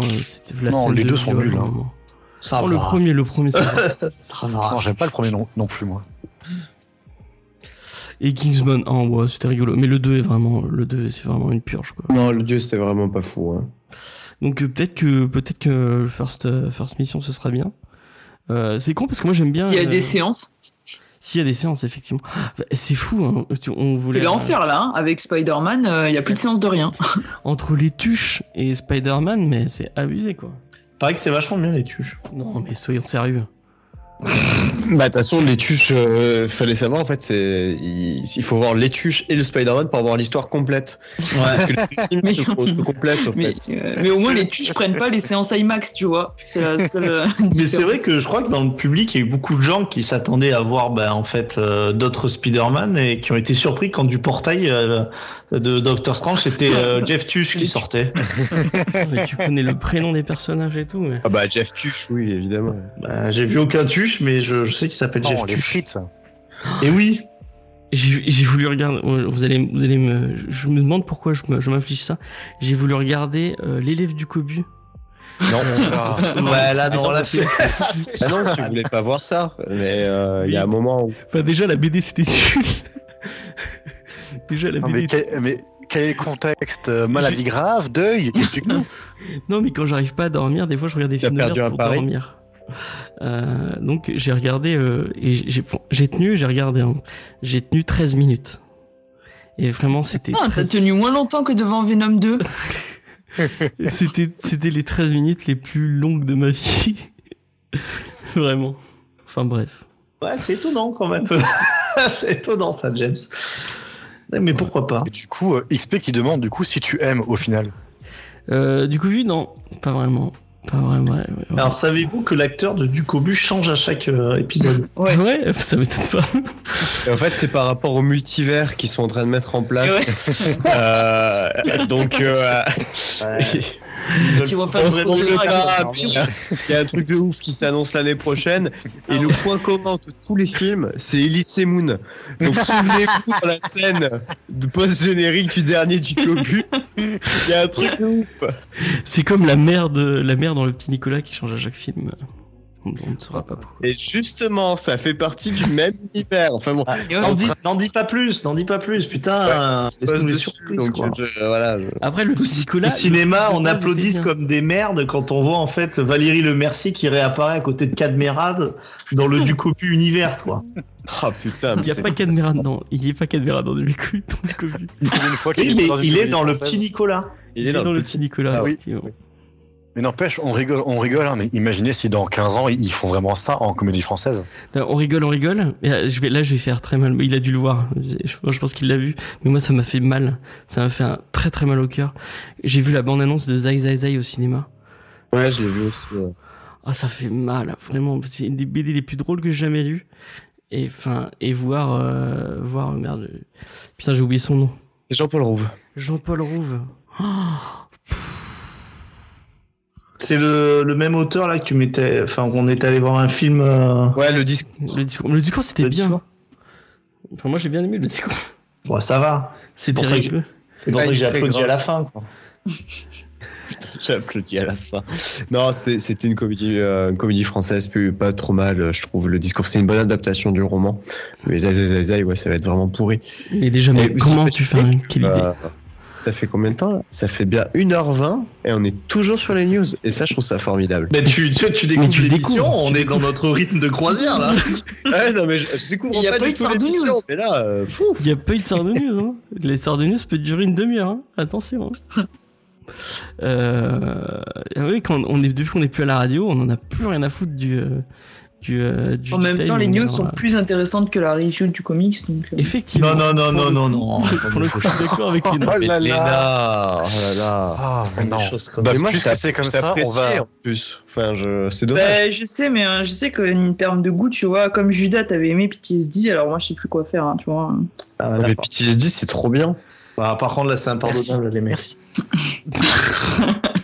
On se déchire.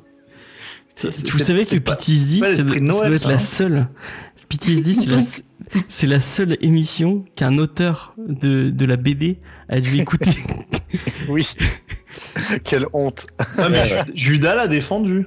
Oui, mais Vincent l'a démonté. Ouais, quand j'imagine même pas le moment de la review où tu l'as démonté quand il a dû l'écouter, mais ça a dû être un moment de solitude horrible pour les. Mais putain, mais écoute. Non, ça doit être un moment de. Mais c'est qui ces mecs? C'est gros con. Il y a un mec qui me crève les pneus de ma bagnole, ça fait quand même 6 fois. Je me demande si ça vient pas de là. On va passer à la review. Bon, c'est le moment. Ça va être le moment un peu douloureux de l'émission. Je suis désolé pour vous. Ah là là. Mais c'est quoi ce mec ? Mais pourquoi il dit ça ? Parce que c'était chiant. Faut être sincère, quoi. Et tu ne spoil pas ton avis. Arrête, oh là là là là. Oh mais quel. Bah, de toute façon, on a beaucoup d'éditeurs qui restent que 9 minutes, alors ils n'auront pas cette avis de chat. Bon, bah, Casterman, je suis désolé. Casterman, franchement, c'est trop bien, l'incroyable pouvoir du chic. RPZ.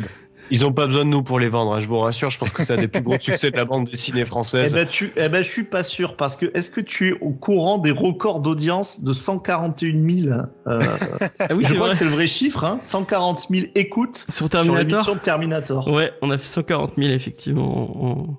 Je sais pas pourquoi. Il y a eu un pic sur. Je crois qu'il y a eu un bot. Non. En fait, sur 2 mois, on a été partagé sur Deezer homepage et on a fait des scores de malades.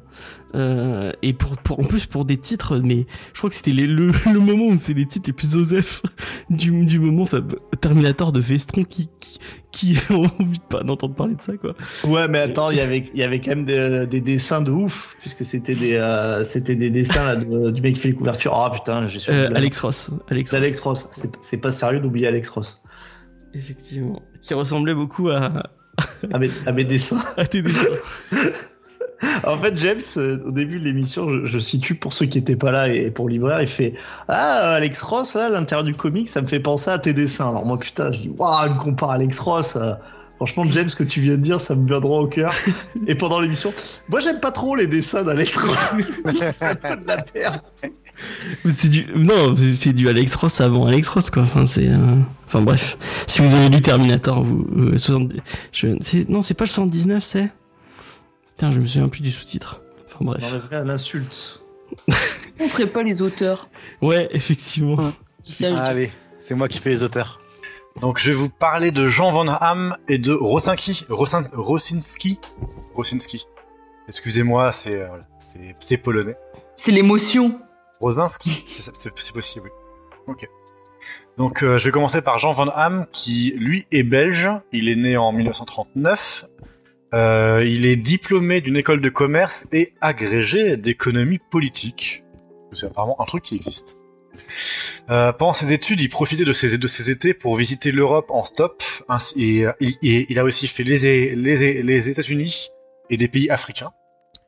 Puis il a commencé sa vie professionnelle dans des postes administratifs. Donc il a été consultant pour un gros producteur d'acier américain. Puis il a bossé pour une filière de Philips en Belgique, jusqu'à occuper même un poste de direction, donc dans une vie de commercial complètement lambda.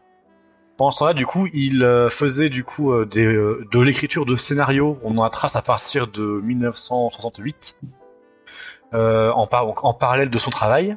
Sa première œuvre, c'est Epoxy, qui est sortie, qui est une BD érotique où tout le monde s'accorde à dire que c'est nul à chier. Puis ensuite, il a fait plusieurs... il a bossé avec plein de dessinateurs de BD jusqu'en 1976, où il démissionne pour se consacrer entièrement à l'écriture. Donc il va écrire des scénarios de BD, mais aussi des romans, puisque Largo Winch, à la base, c'est des romans qu'il écrit entre 1967 et 1980, qui sont parus chez le Mercure de France. Et il en fera du coup des adaptations en BD avec Philippe Franck à partir des années 90 chez Dupuis. Vous pouvez en trouver dans toutes les librairies, c'est vraiment très connu.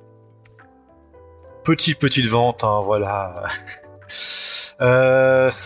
Après, son plus gros succès entre guillemets, en tout cas critique, c'est Torgal à partir de 1977. Du coup, c'est sa première collaboration avec Rosinski. Du coup, donc Torgal, qui est un récit inspiré des sagas nordiques, avec de la mythologie scandinave. Nordique. Oui, mais pour pas répéter, tu vois, nordique, scandinave, tu fais un petit peu. Ah ouais, t'as raison. Pour le coup, ça c'est très bien. Plus de la théorie des anciens astronautes. Oui, bah évidemment, parce qu'on est dans les années 80 et c'est vraiment c'est Vincent qui nous en parlait un petit peu. Je pourrais te laisser embrayer après dessus. Non, vas-y. Bon, en fait, c'est ça va commencer avec des sources, enfin des inspirations très mythologiques où on va voir du coup des nains, des géants, voilà, enfin. Des choses comme ça, jusqu'à partir après dans de la science fantasy un peu typique de l'époque, avec des extraterrestres. Et au final, est-ce que je spoil Torgal? Oh oui, non, c'est quand même sorti depuis 40 ans, quoi. C'est ça, ouais. Puis des combinaisons moulantes, c'est toujours en cours. C'est vrai que c'est toujours en cours. Ouais. C'est toujours en cours. C'est le dernier dessiné par Rosinski. C'était il y a 3 ans. C'était arrêté en 2018. Ouais, parce que là il y a Jolan, il y a Louvre, il y a Chris de Valnor. Ça vraiment. Et surtout c'est l'auteur qui, le dessinateur de Louvre, si je ne me trompe pas, qui a repris la série originale maintenant. Et c'est Xavier Dorizon qui est au scénario aujourd'hui, donc le mec qui est derrière Le Château des Animaux, Undertaker. Non mais ça se lit très bien. Hein. Pareil, des petites séries, quoi. Le scénariste de Goldorak il y a pas longtemps, et de la série, je n'ai pas encore lu le Goldorak. La BD préférée de notre cher ami Vincent. Au Goldorak ? Non, de Sentinelle. Ah oui, oui. Ah, c'est tellement bien les Sentinelles. Mais bien sûr, c'est génial. J'essaie de la faire lire à tout le monde, personne ne veut la lire. Mais parce qu'ils n'ont pas de goût. Exactement. Mais si Goldorak ça vous intéresse, il y a Faye qui en a fait une critique sur sur le site de James Fay. Vous pouvez aller la lire. Ok. En tout cas, du coup, la dernière série phare de Jean Van Hamme, c'est 13, qui, avec les dessins de William Vance, à pas confondre avec Jacques, hein, aucun rapport, qui est très inspiré du roman La mémoire de la peau, ça tout le monde le sait, tout le monde le dit. Voilà, donc du coup, vous avez la grosse trilogie de succès en BD des années 80-90, vraiment c'est Largo Winch, Dorgal et 13, et vous vraiment, enfin Jean Van Hamme c'est un immanquable en franco-belge. Vous trouverez pas une seule librairie où il n'y a pas un de ces bouquins, quoi. Oui, bah, de toute façon, ils sont même partout, même dans les grandes surfaces, etc. Ah oui, non, c'est des trucs que tu vas trouver au Géant, au Leclerc. Ouais, il faut que j'en cite un troisième pour pas que le CSA nous engueule. Spotify. Non, mais ça fait partie des BD que ta maman aime aussi, tu vois. Mais complètement. Bon, ma mère est fan de Toriel, quoi. Hein. Ah ouais, ouais. Ah mais chaque année, alors du coup aussi c'est le cadeau facile, et ils l'ont compris, puisqu'un libraire nous dira, mais chaque année ils ressortent un nouveau Torgal ou un Louvre ou un Jolan ou un truc comme ça, ça fait... Ah ouais. Et là dans le canon, enfin dans l'histoire principale. Non mais il y a des pépites hein, dans Torgal, il y a vraiment... Le PIK et tout, ça fait partie je pense des grands chefs-d'œuvre de la... Ah oui, oui, de la bande dessinée. Je suis d'accord, c'est incroyable. Mais même moi, je sais, j'avais lu 13 pour, bon, je les avais lus quand j'étais petit déjà, mais je l'ai lu pour, je n'ai fait une critique avec Julien Nico. Et, enfin, le début de 13, c'est, je sais pas, après, j'en ai lu combien, ils m'ont fait lire 7 ou 8. Et, il y a des bouquins qui sont vraiment ouf. Celui qui se passe en prison, là, je sais plus comment il s'appelle, il est génial. Mais la première saison de 13 est très bonne, la deuxième saison est vraiment oubliable. C'est-à-dire que celle qui est en cours de la BD. Parce que la BD, au fait, il y avait une fin. Moi, je me souviens, ça avait fait le buzz sur Internet, il y avait une vraie fin. Et puis, au fait, quelques années plus tard, procès. Un gros procès où vraiment c'est une fin qui est anticlimatique presque pour une BD d'action et de machin. Vraiment, où c'est la fin, c'est un procès. Un peu comme les procès fédéraux aux États-Unis, tu vois, où ils ont fait venir... pour les affaires, enfin vous voyez où le Sénat interroge des gens dans des procès fleuves. Mais en fait, la fin de 13, c'est vraiment ça, où ils reviennent sur tout le début de la série et où ils expliquent un peu au public en fait. Et c'est super intéressant. Et est-ce que vous vous rappelez des séries télé aussi, Largo Winch? Oh, c'était nul. Il y en avait eu un avec un Italien. Non, mais il y a eu les films. Il y a eu le film. Et il y a eu le film avec Thomas Sisley. Thomas Sisley. Ah, ils sont à chier ces deux films. Il y en a eu deux. Hein. Il y en a eu, oh putain. On a plus eu 3. Déjà que Largo Winch, c'est pas terrible. Alors, en plus. Ah, moi j'aime bien Largo Winch. Enfin, j'aimais bien quand j'étais petit. Donc. Pas ouf. Moi j'aime pas trop. Après, moi j'aimais bien les chroniques de la Lune Noire. On m'a dit que c'était de la merde. Donc. Non, la chronique de la Lune Noire, c'est excellent. Non, c'est un plaisir coupable. Ah, oui. D'accord. En vrai, je préfère Requiem de Lepage. Ouais, mais c'est pas Froideval, hein, Requiem. Requiem, je crois pas, hein. C'est que le droit. Non, c'est le droit. Voilà, c'est pas Pat Mills. Requiem. Si, c'est Pat Mills. Si, ouais, ça doit être ça. Ouais. Non, après, c'est comme ce que j'avais dit. Après, Judas, toi qui fais du jeu de rôle, je sais pas, je pense que tu connais l'anecdote, mais Chronique de la Lune Noire, en fait, c'est la partie de jeu de rôle de Froideval, quoi. Exactement. Je la connais bien. Tu l'as déjà donné cette anecdote en... Oui, mais je sais, c'est pour ça que je dis, mais je sais pas si Judas le savait. C'est comme la série Donjon de Trondheim et Svar, quand ils sont bloqués dans le scénario, ils jouent la partie pour savoir comment ça va se passer, c'est pour ça que des fois ça part vraiment en vrille. Ah ça je savais pas, tu vois. Ok. Bah, c'est la BD Oko aussi, avec un samouraï, qui est une avec partie du livre des 5 anneaux. En jeu D'accord. Mais c'est ouais, de Hub, c'est vachement cool. Ouais, c'est très cool, c'est très très bien. 10 tomes. Et donc Rosinski, qui est le dessinateur, lui il est polonais, donc il est né en 1941. Aujourd'hui il habite en Suisse, mais quand il a commencé Torgal, il dessinait encore depuis la Pologne. Donc il a commencé à dessiner Torgal avec Jean Van Hamme en 1977. Qui a commencé à apparaître au journal de Tintin, puis en album chez Le Lombard. À partir de 1982, il habite en Belgique, où il travaille pour le journal de Spirou, sous le pseudonyme de Rozek. Et donc du coup, en 2018, du coup, il arrête de dessiner Torgal, comme on l'a dit, parce que et au niveau de son style graphique, on peut dire qu'il a changé assez radicalement dans les années 2000, où en fait il a abandonné sa technique traditionnelle pour passer entièrement à la gouache, au pastel et au crayon. Ce qui fait que vraiment, enfin, sa patte a complètement changé, en tout cas dans la texture. Et ça donne. Dans la production, ça prend beaucoup plus de temps que sa technique d'avant. C'est pour ça aussi. Il a fait comme Takeshi Inoue, il a changé de style en plein milieu de sa carrière. Après, on peut voir plusieurs apogées. Hein. Enfin, je sais pas si vous êtes d'accord, ceux qui connaissent bien son travail. Moi, je trouve que c'est pas sur Chronique des Landes Perdues qu'il est le meilleur. Je pense que vraiment là où je le trouve fantastique, c'est avec sa technique un peu hachurée. En fait, je crois que c'est là où je le trouve le meilleur. C'est dans le Grand Pouvoir du Schinkel. Ah oui, il est excellent. Son dessin, son trait, il est ouf. Son noir et blanc, vraiment. Là, du coup, j'ai pour le relire, j'ai lu la version colorée. Et je suis pas ultra fan de la version colorée.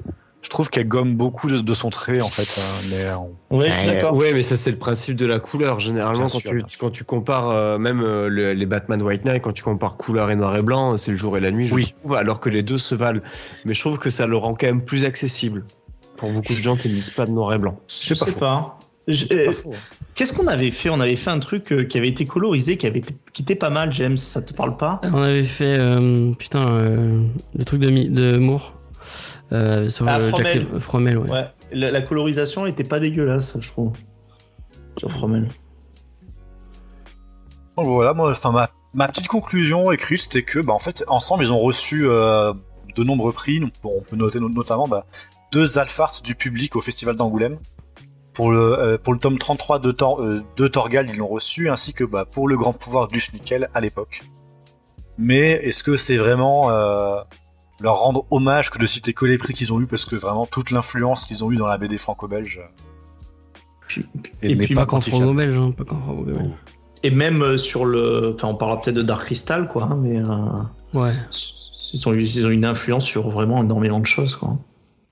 T'as énormément d'auteurs qui le citent comme pour eux une des plus grandes BD, enfin en tout cas un tournant majeur dans la fantasy en bande dessinée. Et je reste assez d'accord quand même avec eux. Tout à fait. Bon Léna, qu'est-ce que t'as mis ? Mais attends, il y a la review, non ? Non, mais c'est bon, c'était pour troller. Elle est sage, je pensais qu'elle allait se jeter dans le piège. Non, mais tu sais, moi, tout ça, j'étais pas né, alors... Alors ça n'existe pas. Alors si tu pars de ce principe-là, Spider-Man ça a été créé avant que tu sois né aussi. Non, il fête ses 20 ans, on a dit. Ah oui, c'est vrai. Tu crois qu'il est à quel âge ? On parle de Shanghai. Shanghai, mais de quoi ? Qu'est-ce que tu veux dire ? La vengeance britannique. Moi j'assume. De toute façon, j'avais raison, c'était une concession. Bon, vas-y, Vincent, tu voulais nous parler de. Parce que c'est toi qui as insisté pour qu'on en parle, donc autant que ce soit. Quoi, du pouvoir du Schinkel ? Ouais. Ah oui,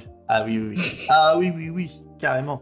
Le Grand Pouvoir du Schinkel, c'est pour moi, c'est dans mon top des meilleurs BD de tous les temps, avec un style qui est en fait devenu tellement classique que pour certaines personnes qui peuvent le découvrir, comme James, peuvent trouver ça aux F, alors que ça a une influence majeure sur la BD. Et sur ça, je ferais peut-être un parallèle presque avec John Carter of Mars, où quand les gens l'ont vu, c'est tellement le prototype de l'histoire, avec justement tout ce qui est initiatique au niveau du héros, que quand les gens l'ont découvert, s'ils n'ont pas pris l'influence, ils ont dit « bon bah oui, on a déjà vu ça 1000 fois ». Mais là, on peut voir ça un petit peu pareil. L'histoire, c'est quoi ? L'histoire, c'est dans un monde qui ressemble pas tellement au nôtre au premier abord. En fait, il y a 3 immortels.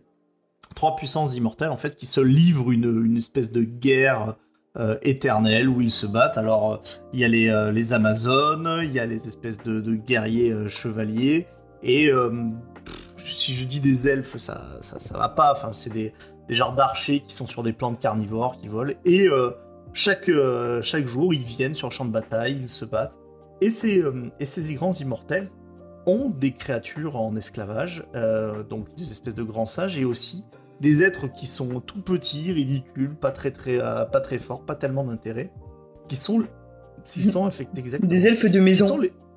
Qui sont les Shinkles. Ça, c'était une référence à Harry Potter. C'était ça ? C'est ça. Et oui. Ouais. Bien joué. Voilà, et je crois que c'est un petit elfe d'Obi, c'est ça. Voilà. D'accord.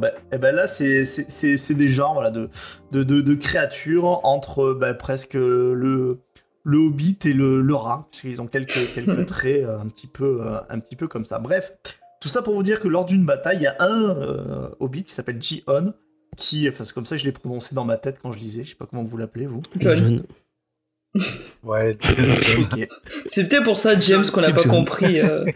Voilà, mais voilà, si vous avez lu Ji-On, du coup, c'était mieux. Putain, ça change tout. Ça change tout.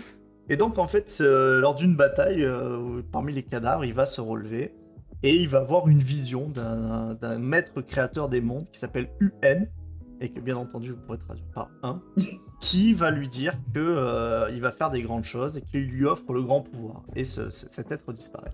Et toute l'histoire, ça va justement être la quête de ce jeune Shinkle qui va essayer de comprendre ce que c'est que ce grand pouvoir et qui va être embarqué un peu malgré lui dans quelque chose d'assez messianique. Hein. D'ailleurs, le monde sera, selon la prophétie, le monde sera détruit et il doit libérer aussi également son peuple, les Shinkle. Et bien entendu que si vous avez la moindre culture des religions abrahamiques, vous avez reconnu des grands thèmes qui traversent l'Ancien et le Nouveau Testament. Alors, c'est rigolo parce que vous le spoilez. Et, parce que moi, je trouve que c'est du spoil parce que justement, t'as quand même. C'est un peu pour moi, le switch de fin en fait. Mais en fait, moi, je dis que c'est du spoil, que toi, tu dis que c'est du spoil. Parce que pour l'instant, en fait. Dans ce que j'ai dit, j'estime peut-être que t'as raison, hein, mais j'estime que là, oui, très clairement, dès le début, avec cette espèce de postulat, avec cette espèce de monolithe, ce dieu qui a le grand pouvoir et qui doit sauver le monde, on comprend tout de suite qu'on est dans quelque chose de très religieux qu'on connaît tous hein, sur les mythes fondateurs. Ouais, je ne sais pas. Peut-être les autres, un avis. Bah après, je pense qu'on n'a pas spoilé tant qu'on parle pas des Romains qui débarquent à la fin pour crucifier Jésus, quoi. Là, ça va, on n'a pas encore spoilé. Oui. Ouais. Et puis moi, là, ce qui m'a vraiment surpris, c'est quand Obélix débarque en disant ils sont fous ces Romains, ils sont fous ces. Et alors là, peut-être un peu trop référencé, ouais. Ça m'a surpris parce que je me suis dit, est-ce que ça va marcher à l'étranger ? Alors, c'est vrai que c'est une bonne surprise. Je laisserai les auditeurs. Parce que je crois que dans la nouvelle édition ils l'ont enlevé Obélix et les Romains, c'est donc, comme les Rambo dans Rocky. Soyez pas surpris. Bref, tout ça pour vous dire que rentrons un peu plus dans l'analyse si vous le voulez bien. On a des dessins d'un auteur qui pour moi est au sommet de son art. Chaque case est en fait un bijou, non seulement comme dirait Faye de construction avec le petit bonhomme qui fait ses cases, mais aussi rien que de maîtrise d'un trait qui peut être purement anatomique, qui est tout le temps juste et qui n'est pas simplement dénué de style. Et là, que ça soit sur les personnages, et même, c'est très important au niveau de la fantasy, au niveau des concepts, des caractères design, que l'on va retrouver.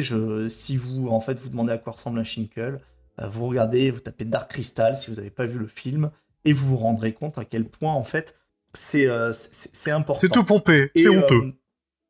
C'est honteux, tout à fait. Moi, je préfère Jimmy. Hein. Moi, effectivement, mon analyse est aussi autour de la Bible, parce que même si on n'est pas loin, en tout cas sur les mythologies de création, qui de toute façon s'en inspirent toujours un petit peu.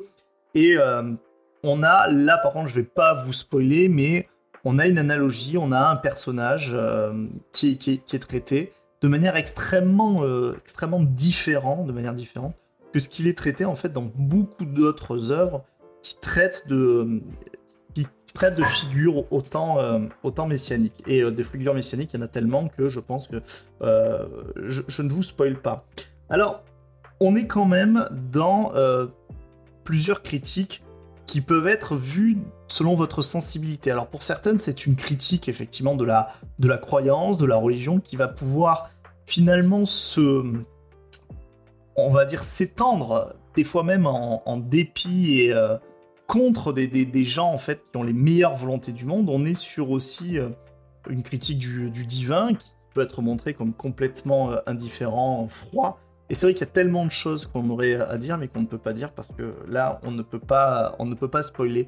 Mais ne serait-ce que sur la construction de l'histoire, on n'est pas sur une charge, on est sur une espèce de quête où on va suivre ce jeune héros, et vous trouverez des thèmes que vous avez déjà trouvés aussi, notamment dans Le Seigneur des Anneaux, bon, c'est plus ancien, mais sur le fait que les créatures les plus insignifiantes peuvent bien entendu être très très importantes si elles sont là au bon moment et si elles savent faire ce qui s'impose. Ouais, Dumbledore, j'ai entendu.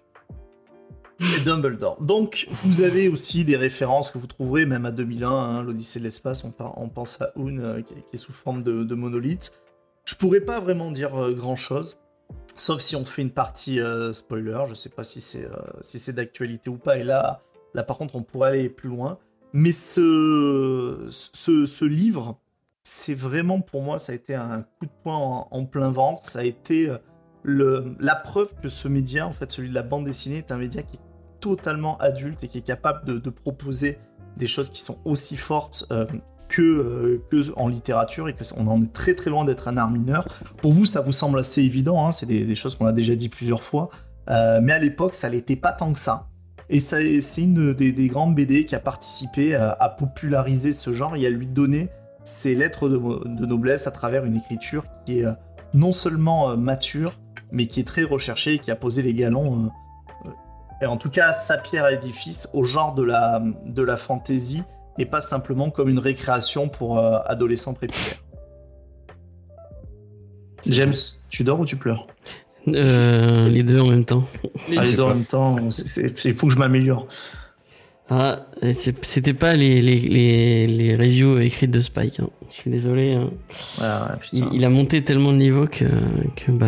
Je t'aurais Spike. Attends, il y a quelqu'un qui fait des reviews écrites ? Il y a quelqu'un qui fait des reviews, qui écrit ses reviews de A à Z et qui les lit en direct. Et même quand je disais à la radio que tu me disais qu'on devait pas faire ça, tu as changé, James. J'ai changé.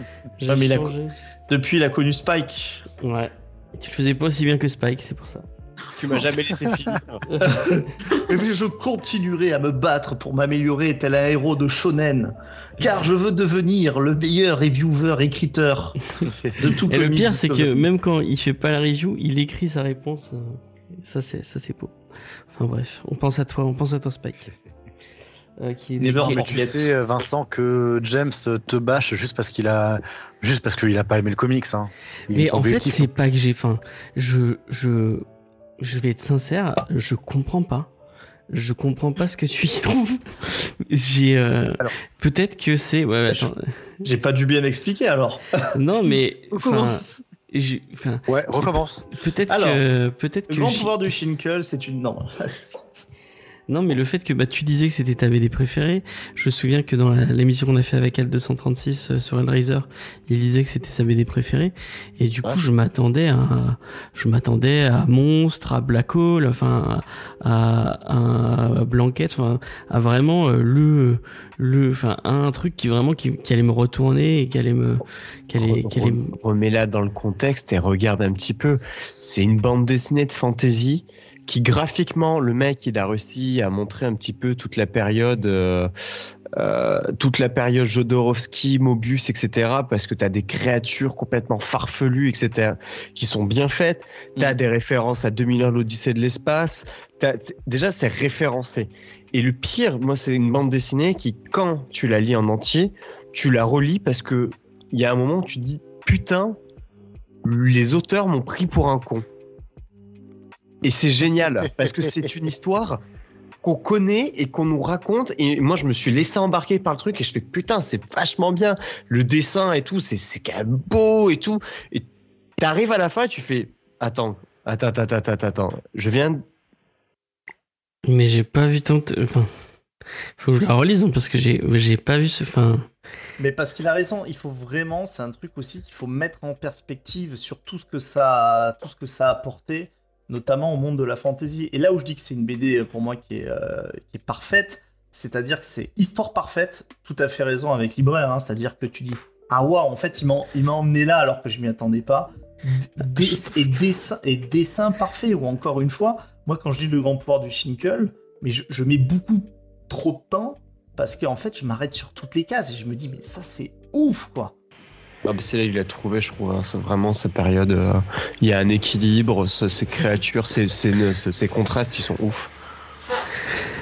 Ok c'est joli mais enfin franchement je comprends pas mais après de ton propos James non mais vas-y parce qu'il faut qu'on puisse rebondir sur ce que tu vas dire donc va ouais. Parce que pour l'instant tu nous dis juste j'ai pas compris et moi je trouve ça osé le lire j'ai trouvé ça osé enfin, j'ai pas été il y a aucun moment j'ai été surpris j'ai lu le truc comme je lisais comme je lis des trucs chaque semaine et vraiment j'ai pas été emporté à aucun moment. Je vois pas ce que vous y voyez mais faudra peut-être faire une partie spoiler du coup hein. Peut-être qu'il y a un truc que j'ai pas compris hein. Je veux bien je pense qu'on peut faire une petite partie spoiler pour un truc qui est sorti il y a 45 ans. Non, après Léna t'es un peu dans le même cas. Tu es dans ma team donc est-ce que tu veux Putain, mais Léna arrête de donner son avis avant qu'elle le donne. Genre, elle a adoré Spider-Man. On ne sait pas. Laisse-la parler. S'il te plaît. Tu sais ce que tu fais, James, c'est du mansplaining. Ah, je suis désolé. Vas-y, Léna, je te laisse la parole pour le coup. Non, mais moi, je trouve ça quand même assez beau, tu vois, qu'il ait fallu attendre la fin de l'année pour qu'on soit d'accord sur un comics, tu vois. Enfin, sur une BD, pardon. Mais ouais, c'est quand même assez rare qu'il y ait un consensus, tu vois, entre nous. Non mais alors, je vais pas dire que j'ai pas compris parce que c'est pas ça l'argument. C'est que... c'est pas ça que j'ai dit. J'ai compris, c'était nul. Non, j'ai pas dit ça. Il y avait un mot qu'elle comprenait pas, elle prenait un dictionnaire, voilà, à l'avance. Non mais alors déjà le dessin, je comprends pas pourquoi enfin, il est joli, mais moi franchement, c'est un dessin que j'ai trouvé très oubliable. Alors je comprends enfin, après, pour moi le dessin c'est vraiment une sensibilité personnelle aussi.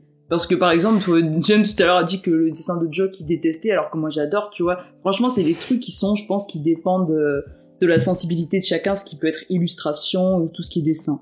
Après c'est vrai qu'il y a une technique. Techniquement, le mec est intouchable. Enfin, ça, moi, je trouve ça pas super beau, mais je vois que techniquement, il y a du taf et tout. Non, mais sur un point, ça c'est sûr. Et c'est comme quand vous dites que ça a apporté énormément à cet art et tout. Alors, je vous crois tout à fait. Et pour connaître un peu Dark Crystal, je vois absolument que les influences que cette bande dessinée a pu avoir sur ce qui a suivi. Ça, y a pas de souci. Après, j'ai le droit de dire que Dark Crystal c'est nul. Oui, t'as le droit, James, de dire que tout est nul si tu veux. Merci, c'est gentil. Mais moi, n'en fais pas une émission, James. Si tu penses que tu fais, n'en fais pas une émission. Il y a un moment où merde. Bah oui, mais je l'avais pas lu avant de choisir, hein. C'est ça le problème de Comics Discovery. Ouais, moi je l'ai lu très premier degré. Je l'ai pas lu tant avec toutes les références que tu peux détailler, Vincent, ou tout ce qui prend sens à la fin. Je l'ai vraiment lu avec la découverte d'un monde un peu fantasy. Et au début, je trouvais ça plutôt cool. J'avais envie de découvrir ce monde qui me présente un peu les créatures, les monstres, les différents peuples et tout. Et au fil du récit, j'ai trouvé que le personnage principal, il était détestable. Il pense à chaque, je suis désolée, il pense qu'à se taper toutes les nanas qui passent. Il est traité, excuse-moi. C'est vrai, hein. Ouais, c'est peut-être ça le problème. C'est peut-être ça le problème. Il rencontre sa petite copine elfe, la machin, tout ce qu'il veut la choper pendant tout le truc. C'est tout, c'est son objectif. Et après de se la péter en disant j'ai un grand pouvoir qui prend sens qu'à la fin.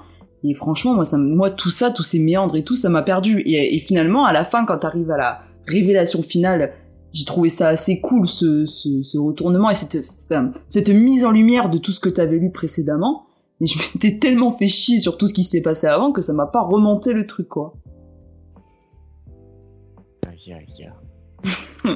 Judas, parce que tu j'ai pas la branchine. Le truc, c'est que c'est vrai qu'à ce moment-là, faut vraiment faire une partie spoil parce que tu vois, il y a la question de qu'est-ce que le grand pouvoir du Schinkel, de qu'est-ce qu'une quête au final aussi, Parce que finalement, on lui donne quelque chose, il doit apporter la paix sur ce monde où toute vie sera détruite. C'est quand même ce que lui dit le monolithe. C'est ça. Ah oui, il n'est pas très doué, hein. Oui, mais justement, parce que lui, en fait, il est extrêmement faillible, et en fait, il est très très loin. Lui, il a des préoccupations. Tout à l'heure, il disait, je vois pas le problème, mais je comprends, en fait, je vois même pas le problème, dans le sens où le personnage, il y a un décalage entre sa quête qui est grandiose, le truc de fantasy qui est grandiose, et en fait, lui, qui non seulement est médiocre, mais au sens moyen du terme, par son importance dans cette société, et même humainement, alors c'est pas un être humain, mais on pourrait dire que c'est un être humain pour faciliter le truc, c'est un être qui est lui aussi médiocre, et qui a cette espèce de médiocrité, de penser à la chair, de dire en fait j'ai un grand pouvoir, donc putain je vais pouvoir en faire quelque chose, je vais pouvoir la gloire. Et il y a une évolution de personnage qui est extraordinaire. Mais c'est Méry Pépin dans... Enfin, je veux pas être méchant, mais c'est Méry Pépin, et même Sam un peu dans si t'extrapoles, c'est le même personnage. Non, mais justement, t'as vraiment aussi, c'est un personnage à qui, par la force du hasard, on lui donne une quête qui est tellement lourde à porter, oui, c'est Frodo, que lui il en a rien à foutre en fait. Moi c'est exactement le même principe que pas mal de films où t'as un jeune gamin qui est en train de se balader et on lui dit toi tu vas sauver le monde, et nous dans la plupart des films qu'on connaît, genre Percy Jackson etc, il fait je vais le faire, banco. Harry Potter c'est pareil, ok bah Voldemort je vais le cramer, je vais lui cramer sa gueule. Mais alors que en réalité t'irais voir un gamin de 13 ans en disant tu as un grand pouvoir et une quête extraordinaire qui t'attend, le mec il va te dire mais pourquoi faire, à la limite il va essayer de trouver son pouvoir pour essayer d'en profiter, mais je vois pas, c'est pas un héros en fait. Ouais, mais du coup comme il a un côté un peu détestable, moi je me sens pas investi, j'en ai un peu rien à faire qu'il réussisse ou qu'il réussisse pas. Il n'y a pas, tu vois, cet attachement au personnage qui te dit je veux savoir ce qui va lui arriver, je veux savoir comment il va arriver au bout des choses. Toi, le monde va être détruit, tu t'en fous, quoi. Bravo. Non, mais elle y pense pas, ça, tu vois. C'est l'antique de Thunberg. Elle s'en fout de la planète. Elle dit, quand le Schinkel, il dit How dare you? Qu'est-ce que tu... J'ai pas mais même l'univers il est pas assez développé pour que tu puisses te dire bah j'ai envie que... Enfin, tu... mais là il faut qu'on parle en spoil hein. Ah vas-y. Là, peut-être on va écouter Judas d'abord. Ouais. Moi de base sur le titre je serais pas objectif. Parce que je crois que c'est la première œuvre de fantasy adulte que j'ai lue. Et je l'ai lue, j'étais très jeune. Et en fait je crois que de mes 10 ans à 15 ans j'ai dû relire Le Grand Pouvoir du Schnickel 3-4 fois par an. Tellement en fait, genre c'est une BD qui très très vite m'a fasciné parce que bah à l'époque j'y trouvais absolument pas ce que je trouvais dans les BD que je pouvais lire ou qui pouvaient tomber entre mes mains, et celle-là elle restait comme ça dans la bibliothèque de la maison, et puis je la prenais, je me prenais une claque, je relisais, et donc je pourrais pas les Chevaux Olympiques bien sûr. Et donc je pourrais pas vraiment être complètement objectif dans le fait que bah moi, c'est une œuvre où je trouve un pouvoir fascinant, monstrueux, une accroche et vraiment la capacité de me plonger vraiment dans ce truc-là incroyable, mais parce que je pense que c'est aussi lié à mon contexte de découverte du truc à 100%. Et je suis entièrement d'accord pour dire aujourd'hui que clairement, enfin, il y a des trucs dans l'œuvre que moi j'analyse comme ayant vieilli. Il y a tout un rapport aux scènes de cul qui est un peu qui est complètement d'époque. Je veux dire, ça se fait plus, mais genre dans le contexte, j'imagine que bon, vouloir affirmer que tu fais une œuvre adulte et donc du coup bah tu casses du cul partout quoi. Bon, c'est un peu limité comme approche, mais on peut comprendre. Ouais, mais je trouve que enfin en parlant en spoiler, mais en fait c'est cette espèce de sexualité et parfois même de négation de la sexualité. En fait, elle sert quand même le. Ouais, moi je l'interprète d'une façon. On verra si on l'interprète pareil. Mais voilà, pareil, il y a plein de trucs un peu racistes à un moment. Je veux pas en dire, mais vraiment, tu fais genre ouf, oulala, ah oui, 88, hein, ouch, ça fait mal. Et voilà, mais après, pour autant là, enfin, de le relire pour l'émission, j'ai la même émotion que quand je l'ai découvert. La même émotion que quand je le relisais à Noël tous les ans, quoi. Moi, c'est un truc qui me fascine encore aujourd'hui. Toute cette dimension biblique. Faut dire aussi que je suis issu d'une famille pas du tout croyante. J'ai eu aucune éducation religieuse. Est-ce qu'on peut dire que mon premier contact avec la Bible, c'est le grand pouvoir du schnickel? C'est un peu bizarre, tu vois. Mais ça, pour moi, c'est un pouvoir de fascination qui retranscrit, en tout cas, assez bien l'idée que je me fais de la religion et des figures messianiques, en fait. Oui, parce que de toute façon, en plus, ça va dans le sens où c'est quand même très critique dans la représentation du divin, ouais. Et dans la, on va dire, dans la façon dont on reparle des Écritures. Et c'est vrai que je trouve que c'est très ancré aussi dans l'époque. Oui, mais après, il y a quand même ce questionnement où on arrive à faire de la fantaisie de récits bibliques, et tu te dis juste, mais en fait, c'est aussi une contestation en mode, la Bible, pour eux, c'est juste une œuvre de fantaisie. T'as cette espèce de double discours qui te dit, mais en fait, on a fait de la fantaisie avec des textes de fantaisie. Ouais, genre la Bible, un texte de fantaisie comme un autre. Justement, et je pense que c'est ultra subversif, justement à cette période-là, de faire une critique aussi ouverte sur ce genre de choses. Tout comme toi, mais à l'inverse. C'est-à-dire qu'à l'époque, c'est absolument pas subversif. C'est-à-dire qu'à l'époque, on n'est pas dans les années 50, quoi. À l'époque, justement, l'anticléricalisme, donc c'est pas du tout subversif dans ce sens-là, à mon avis. Et c'est pour ça que, d'ailleurs, c'est pas une œuvre qui a dû faire, à mon avis, du tout scandale à l'époque, où, justement, on est dans cette vision aussi qui est, on va dire... où la religion donc est vue comme surtout quelque chose qui on va dire qui aliène les gens. Ouais, c'est oppresseur, ouais, on est dans quelque chose, et là c'est clairement montré comme quelque chose de très très aliénant, ne serait-ce que par la quête qu'on lui confie alors qu'il a rien demandé, quoi. Ah oui, il a clairement rien demandé. Mais c'est vrai qu'une partie spoil ne serait pas, à mon avis, de trop sur cette émission. Ça m'ennuie un peu, mais bon, pour être sincère. Ouais, si tu veux, on ne la fait pas. C'est toi qui dirige, hein. Bah ouais. Bah oui, parce qu'on est quand même Comics Discovery, c'est le principe de... Tout à fait, n'hésitez pas à nous rejoindre pour la post-émission. Après, si James faisait du chapitrage, on pourrait sauter à la partie... Mais... C'est quoi, ça veut dire quoi, ça? C'est du... Rien, c'est un constat. Bah, je t'enverrai le fichier. Ah non,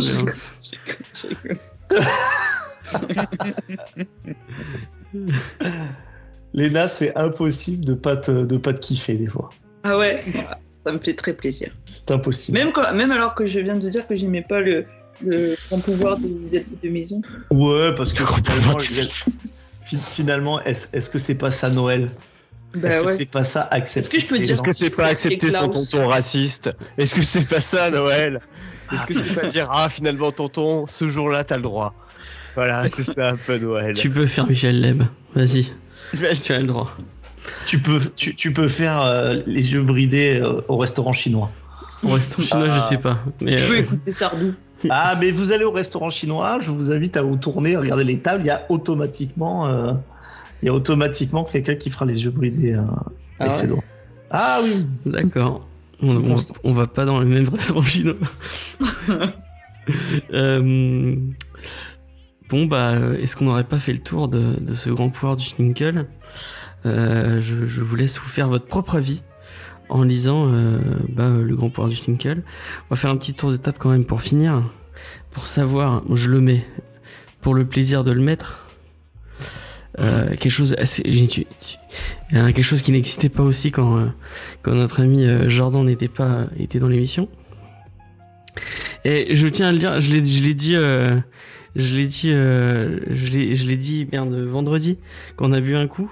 Mais sachez que quand Jordan était dans l'émission, pour mon anniversaire, j'avais le droit à un Hellboy Deluxe, édition librairie. Et cette année, je n'ai eu que dalle pour mon anniversaire. Donc voilà, même si... C'était quand ton anniversaire? C'était en mai. Ah ouais, non, mais c'est parce que c'était à l'organisation. C'est pas encore arrivé. En plus, on avait lancé le truc et tout. Non, mais attends, on était une superbe équipe. Ouais. On n'en doute pas. Alors que nous, on est une équipe de radins maintenant.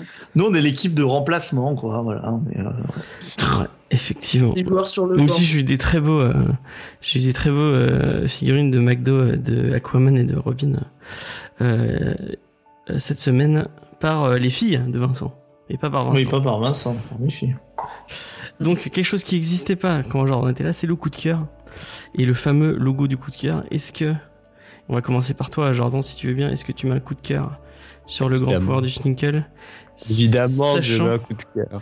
Que la seule et la seule BD qui a eu un coup de cœur en saison 6 pour l'instant, c'est Monstres de Barry Windsor Smith. Non mais oui, je la mets en coup de cœur évidemment, même si je sais qu'il y a Monstre. Je l'ai pas lu le Monstre, hein. J'ai lu des choses dessus et ça a l'air monstrueux. Ah, ça elle était bonne. Pas mal. Mais merci. Mais non, ça a l'air. C'est pour moi le Schnickel, c'est un truc à lire. Après, qu'on aime ou qu'on n'aime pas, je pense que c'est vraiment une pierre angulaire de la bande dessinée où il faut y passer. C'est comme le Seigneur des Anneaux, tu vois. Il y a des gens qui me disent est-ce qu'il faut lire Seigneur des Anneaux? Ouais. Des fois, c'est chiant, c'est long. Il y a 100 pages qui se passent chez Tom Bombadil où les gens, des petits bonhommes se frottent le dos en chantant des chansons. Mais c'est pas grave parce que allez courir nu dans l'herbe, les hobbits. C'est exactement ça. On sent qu'il n'y a pas faille, hein.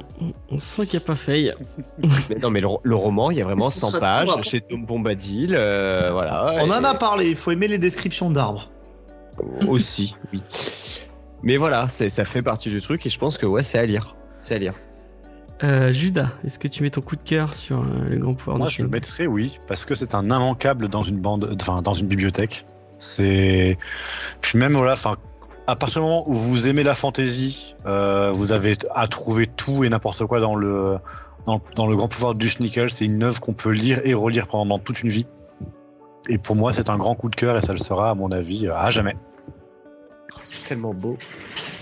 Mais il a raison. Léna, est-ce que tu mets le coup de cœur sur le grand pouvoir du Schninkel? Bah non. Ne me déçois pas, Léna. Putain. Non, mais déjà, attends, j'avais fait un effort pour Monstre, je vous avais donné le coup de cœur. Pas faire à chaque fois non plus. Ah, ça va, je vous avais donné le coup de cœur sur Pulp. Tu peux bien faire un effort. Bah, normal. C'était le meilleur comics de l'an dernier. Ouais, bah non. Non, c'était Border Falcon. Non, c'était Pulp. Merci Vincent. Non mais par contre, alors pour nuancer entre guillemets, je mets pas le coup de cœur, mais par contre je regrette absolument pas de l'avoir lu et j'espère qu'il y en a plein qui le liront et qui trouveront cette seconde vue et seconde lecture que vous avez tant aimé. Et trois. D'accord. Et ben j'enchaîne en me disant que moi non plus je ne mets pas mon coup de cœur puisque je n'y ai pas vu ce que vous y avez trouvé.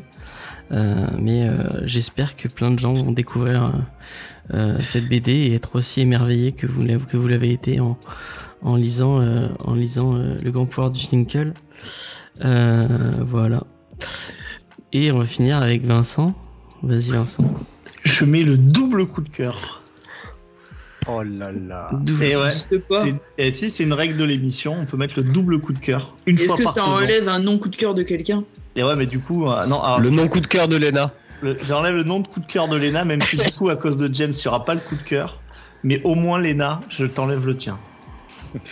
Non, mais sérieusement, tu fais vraiment ça? Tu le sacrifies pour ça? Ah ouais, je sais. Bah, pour le pouvoir du Schninkel, je le sacrifie. J'invite quand même James, s'il ne veut pas faire de chapitrage, à ce qu'on fasse une émission bonus qui est la suite en full spoiler. Parce que je pense que l'analyse du pouvoir du Schninkel est absolument passionnante. Et bah, si vous donnez 40€ sur Tipeee, on le fera. Quel raté! C'est vraiment le roi du chien, quoi. Je rigole. C'est du fort. T'es mal à la taille du rat. Ah, mais c'est dans le thème, hein. C'est notre Schninkel à nous, James. Non, bah, on verra. On verra si vous êtes gentil. Peut-être dans l'émission cadeau de Noël, on en parlera un peu. Et on réinvitera Jordan pour en parler avec nous. Ouais. Donc, on va passer à la fin de l'émission. Paf. Moi, je vous pousse à aller sur la chaîne de Libraire Pépère. Et je te permets, si tu le veux bien, de balancer le lien de ta chaîne dans le chat et elle sera dans la description pour les gens qui nous écoutent en podcast. Ah, c'est gentil. Qu'est-ce que t'as prévu de faire pour décembre, pour fin décembre? Là, pour l'instant, je pense que je vais streamer parce que je n'ai pas mon fils le 25 décembre. Donc, je vais streamer le 25 décembre pour les gens qui sont seuls chez eux comme moi. Mais ça sera surtout l'année prochaine parce que à partir du 1er de l'an, on va faire des annonces. Il va y avoir pas mal de modifications dans la chaîne. D'accord. On va diminuer le gaming et faire plus de culture. Trop bien. Trop voilà. Bien. Et allez vous abonner, allez follow, allez, merci beaucoup, balancez tous vos subs, enfin si vous avez déjà sub ici avant bien sûr. Ouais, non, on fait pas ça pour les subs chez nous, on fait ça par la passion. Moi jamais je vous dirais d'aller donner 40 balles sur mon Tipeee, voilà. Donc voilà, allez vous abonner. Moi je peux vous pousser à aller écouter le manga Discovery qu'on a fait sur My Hero Academia avec Judas Spike et Beaumasque et Otaku Club. Ça a été un même si je suis pas très dites-moi dans le commentaire, moi je suis pas très content de ce que de ma prestation d'animateur, mais je suis très content de ce qu'on fait mes comparses, parce que en tout cas c'était une émission ultra agréable avec des gens super sympas. C'est super cool. Et c'était très agréable de discuter comme d'habitude de manga avec toi. J'espère que tu reviendras pour parler de musique et de manga. Pour que comme ça, quand tu auras lu Blue Giant Suprême et que toi aussi tu auras envie de faire du saxophone. C'est très bien, Blue Giant. Ouais. C'est vraiment très bon. Et Beck, le seul regret, alors je tu pourras le redire pour Beck, je donnerai mon seul regret, c'est que en Allemagne et au Japon, il y avait des CD qui étaient vendus avec certains tomes pour pouvoir écouter la musique qui était faite dans le dessin animé et les compos qu'il y a eu à l'intérieur, et je trouvais ça super cool. Et en France on n'y a jamais eu le droit, et nous dans l'édition collector on a un putain de médiator dégueulasse, voilà. Et ça me fait chier, c'est parce qu'ils ont des offres spéciales pour les anciens pays de l'Axe. Oui, bien sûr. Si, c'était drôle. Non, moi je l'ai trouvé très cool. Ah, merci. À côté de ça, on a sorti pour le plus grand bonheur de Léna, la deuxième partie on a supprimé les rushs sur Dune. On parle d'une Dune de Denis Villeneuve. On a sorti ça dimanche. Il y a l'émission sur James Bond qui est déjà prête. Elle est déjà montée. On n'attend plus que la description et les visuels pour la mettre en ligne. Et il y en a d'autres qui sont en train de se préparer pour la suite. Surveillez un peu la page de On a supprimé les roches. Et allez vous abonner à la chaîne YouTube, parce qu'on a vraiment, je crois qu'on a 23 abonnés sur la chaîne YouTube. Allez vous abonner en masse, s'il vous plaît. Et en parlant de chaîne YouTube, sur la chaîne YouTube de Comics Discovery, je crois qu'on a 696. Donc allez vous abonner aussi si vous avez une chaîne, si vous avez un compte Google. Ça nous fera plaisir de passer les 700 pour avant 2022. Pour la fin d'année. Ouais, voilà. Il n'y a pas de Geek en série parce que Geek en série est en pause actuellement. Mais vous pouvez aller écouter l'épisode sur Lois et Clark qui est sorti il n'y a pas longtemps. Et je vous rappelle, avant qu'on lance, parce qu'on n'a pas fait les recos encore, on n'a pas fait les recos culturels. Oui. On va lancer les recos culturels juste après. Je vous rappelle que la semaine prochaine, c'est une émission un peu spéciale avec une FAQ. Donc vous allez pouvoir poser toutes les questions que vous voulez à toute l'équipe. En plus, on va être super nombreux. Il y a pratiquement tout le monde, je crois. En dehors de, il y aura pas Faye, mais il y aura pratiquement tout le monde si je dis pas de bêtises. Qui c'est qui manque ? Non, ouais, je crois qu'il y aura pratiquement tout le monde. Donc vous pourrez poser toutes les questions que vous voulez. Sachant qu'on n'a pas eu beaucoup de questions, donc allez-y, lâchez-vous sur les questions. Et en plus de ça, vous verrez, il y aura plein de surprises en plus. On va commencer les petites recos culturelles. Jordan, est-ce que tu as une reco culturelle à nous faire ? Moi, je l'ai découvert hier soir. C'est Lupin the First. C'est le dernier film d'animation de la série Lupin the Third, donc connu en France comme Edgar, roi de la cambriole. Et c'est une série en fait sur le petit-fils d'Arsène Lupin. C'est très, c'est une série de cambrioleurs, aventure assez rigolote. J'aime énormément le générique, et pour moi ça fait partie de mes gros coups de cœur en série animée, et je trouvais que le film d'animation donnait très envie, et que la 3D est magnifique. En fait, je l'ai trouvé super beau, Et c'est chouette. C'est, vous n'avez pas besoin de connaître la série, vous pouvez le regarder comme ça. Vous vous dites juste, Lupin, c'est le petit-fils d'Arsène Lupin. Voilà. Et on y va, c'est parti. On passe un bon moment. C'était cool et j'adore la musique. La BO est magnifique. Voilà. Et c'est forcément mieux que la série Netflix, qui elle est plutôt passable. Ah, tu parles de la série Lupin ? Ouais. Lupin avec Omar Sy. Voilà, qui. Il y a pas trop de lien. Moi, j'ai trouvé ça plutôt osef. Judas, est-ce que tu as une recommandation culturelle à nous offrir ? Alors moi, on va rester en fantasy. Parce qu'on a parlé du coup de référence au Seigneur des Anneaux ce soir. Mais moi, du coup, mon auteur de fantasy préféré avant les années 90, c'est une autrice, c'est Ursula Le Guin. Et je viens enfin de lire le 4e roman de Terre-Mère, qui s'appelle Théanu. Et en fait, moi, ce que j'aime beaucoup avec Ursula Le Guin, c'est qu'elle va écrire de la fantasy ultra classique, avec des mages, des quêtes, etc. Mais en se demandant qu'est-ce qu'elle peut enlever au canon du genre pour le rendre plus intéressant. Donc le premier tome de Terre-Mère, c'est une quête de magicien qui va devenir un équivalent de Gandalf, mais sans conflit, et sa quête, elle est avant tout intérieure. Dans le second tome, sans barbe, non, bien sûr. Et avec une couleur de peau sombre aussi. Parce qu'elle avait voulu ne pas avoir de personnages blancs. Et au final, toutes les illustrations de ses œuvres n'ont que des personnages blancs. C'était l'ironie un peu de l'époque.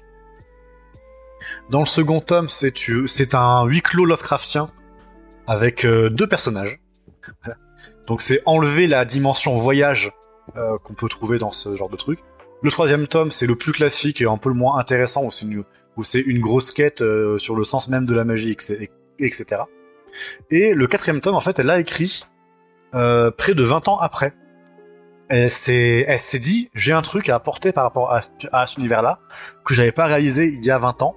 Et en fait, là, Théanu, du coup, c'est une histoire qui est complètement aux antipodes de tout ce qu'on peut lire en fantasy à cette époque-là. Et ça va être uniquement centré sur le parcours d'une femme qui était du coup l'héroïne du second volume, qui maintenant a vécu toute une vie de femme ordinaire. Elle s'est mariée, elle a eu des enfants, elle a vécu à la ferme. Et maintenant, en fait, tout va se passer dans une seule île, avec du coup tout le rapport aux voisins, aux machins, etc. Où ça va être une longue introspection sur qu'est-ce que le sens un petit peu de sa vie, avec des personnages à côté qu'elle va prendre, qui vont être des personnages avec des handicaps, des personnages qui ont été brisés par la vie. Et en fait, tout le bouquin se tient par comment est-ce qu'on fait un livre de fantasy où aucun personnage n'a la moindre once de pouvoir. Soit parce qu'ils sont handicapés, soit parce que ce sont des femmes et que dans ce monde d'hommes, les femmes on leur refuse tout pouvoir. Et du coup, je trouve ça vachement intéressant. C'est super bien. C'est anticlimatique au possible. Vous allez pas, enfin, ça va pas être épique, mais c'est excellentissime. Et moi, vraiment, je recommande de lire du Ursula Le Guin. C'est à chaque fois un plaisir. Et pour moi, tu viens de décrire Kiki, la petite sorcière. Ben, tu vois. Et après, Ghibli ont fait un film Terre-Mère. Et ils ont pas compris ça. C'est dommage. Il est pas très bien, le film Terre-Mère. Oui. Mais Kiki, j'aime pour les mêmes raisons. Ok, merci beaucoup. Moi, j'ai eu le bonheur d'aller jeter un coup d'œil sur le service de VOD de Arte, et sur leur documentaire autour de la pop culture, et je suis tombé par le plus complet des hasards. Et c'est marrant parce qu'on l'a un peu évoqué dans l'émission tout à l'heure, sur tout un documentaire sur le journal de Spirou et la création du personnage de Spirou qu'ils avaient fait sur Arte. Ils avaient fait déjà je l'avais recommandé aussi dans l'émission, un truc sur Pif Gadget qui était vachement bien, qui était sur leur chaîne YouTube. Je sais pas si ça c'est sur leur chaîne YouTube, mais en tout cas c'est gratuitement disponible sur leur site Arte, et c'est passionnant. on découvre tout comment bah, Dupuis, parce que moi je pensais que Dupuis c'était une grosse maison d'édition à la base, et non pas du tout, c'est une petite boîte, un petit imprimeur à la base belge qui s'est lancé dans le journal pour enfants, et il y a toute l'évolution du journal de Spirou, qu'est-ce que l'arrivée de Gaston, l'évolution des plusieurs airs de Spirou, en passant de Franquin à au Breton, j'ai oublié comment c'est celui qui a fait l'Ankou. Et puis après Tom et Jean-Ric, moi c'est l'époque avec laquelle j'ai découvert Spirou, Tom et Jean-Ric, avec La Vallée des Bannis, je pense qu'il est l'album de BD que j'ai le plus lire de toute ma vie, tellement je l'ai feuilleté, je l'ai bouffé quand j'étais gamin. Mais c'est un super documentaire qui te donne envie de te replonger dans Spirou, et qui m'a fait repenser à ces années où je lisais, où j'étais abonné au journal de Spirou, et c'était trop cool de recevoir tous les mois ta petite dose de BD franco-belge. C'était vraiment cool, donc je vous conseille de le faire. Si vous avez des enfants, abonnez-les, c'est trop bien. Et voilà. Vincent, est-ce que tu as une recommandation à nous pour nous faire ? Alors bien sûr, oui. En recommandation, moi je vais pas aller vers la... Forcément, enfin si, je vais aller vers la fantasy, mais mon axe c'est plutôt de vous recommander d'autres choses de ces auteurs. Donc Thorgal, bien entendu, c'était ça je voulais parler. Donc Thorgal, ça se dit très très bien. Il y a justement sur tout ce qui va sur la théorie des anciens astronautes, bah, il faut aimer... faut aimer cette SF un peu presque considérée comme ringarde, mais ça a un certain charme. Et mon album préféré, alors j'ai donné deux albums, c'est-à-dire mon album préféré c'est Louvre, c'est celui en fait où on va simplement suivre la femme de la fille de Thorgal. Non, là c'est là je te parle pas la série Louvre, je prends juste la BD. Ah, OK, c'est pardon. Celle où on va suivre en fait la femme de Thorgal qui va accoucher, qui va être perdue dans la forêt, qui va accoucher. J'ai toujours adoré cette BD. Incroyable cet album. Cet album est incroyable, on est sur des enjeux vraiment à taille humaine, et la réalisation est parfaite. Et ça vous permet même potentiellement de vous mettre à Thorgal, puisque l'histoire se lit très très bien, ça peut être un très bon stand-alone. Et sinon, j'en avais un petit peu parlé, mais peut-être que l'histoire de Thorgal la plus classique, alors là c'est en 3 épisodes, ça commence par les archers, c'est toute la saga sur le PIK, où là effectivement c'est le début où on comprend qu'il y a ce truc des anciens astronautes au niveau de cette mythologie de Thorgal, et là on est sur une fresque épique. Et je suis assez étonné qu'on n'ait jamais eu de Thorgal adapté au cinéma, notamment. Parce que c'est vraiment une histoire. Pas une si mauvaise chose. Bah, parce que t'as pas trop confiance, peut-être, aux adaptations de cinéma. Quand t'as vu l'élève du Cobu, tu te dis. Attends. Quand dans 10 ans. Tu me diras, ah ouais, le Ducobi Universe avec le petit Nicolas et tout, putain, tu l'avais vu venir le 21 août 2021. Tu vas me dire, putain, mec, mais t'es un visionnaire, quoi. C'est mon film préféré aujourd'hui. En tout cas, c'est sur Comics Discovery que vous avez entendu pour les premiers cette théorie. Cette news, c'est même pas une théorie. Après, c'est étonnant parce que c'est par le même mec qui nous a dit pendant des années que la Snyder Cut n'existait pas. Mais bon, des fois, ouais. Tu vois, il faut qu'il rattrape son mauvais karma. Mais bien sûr.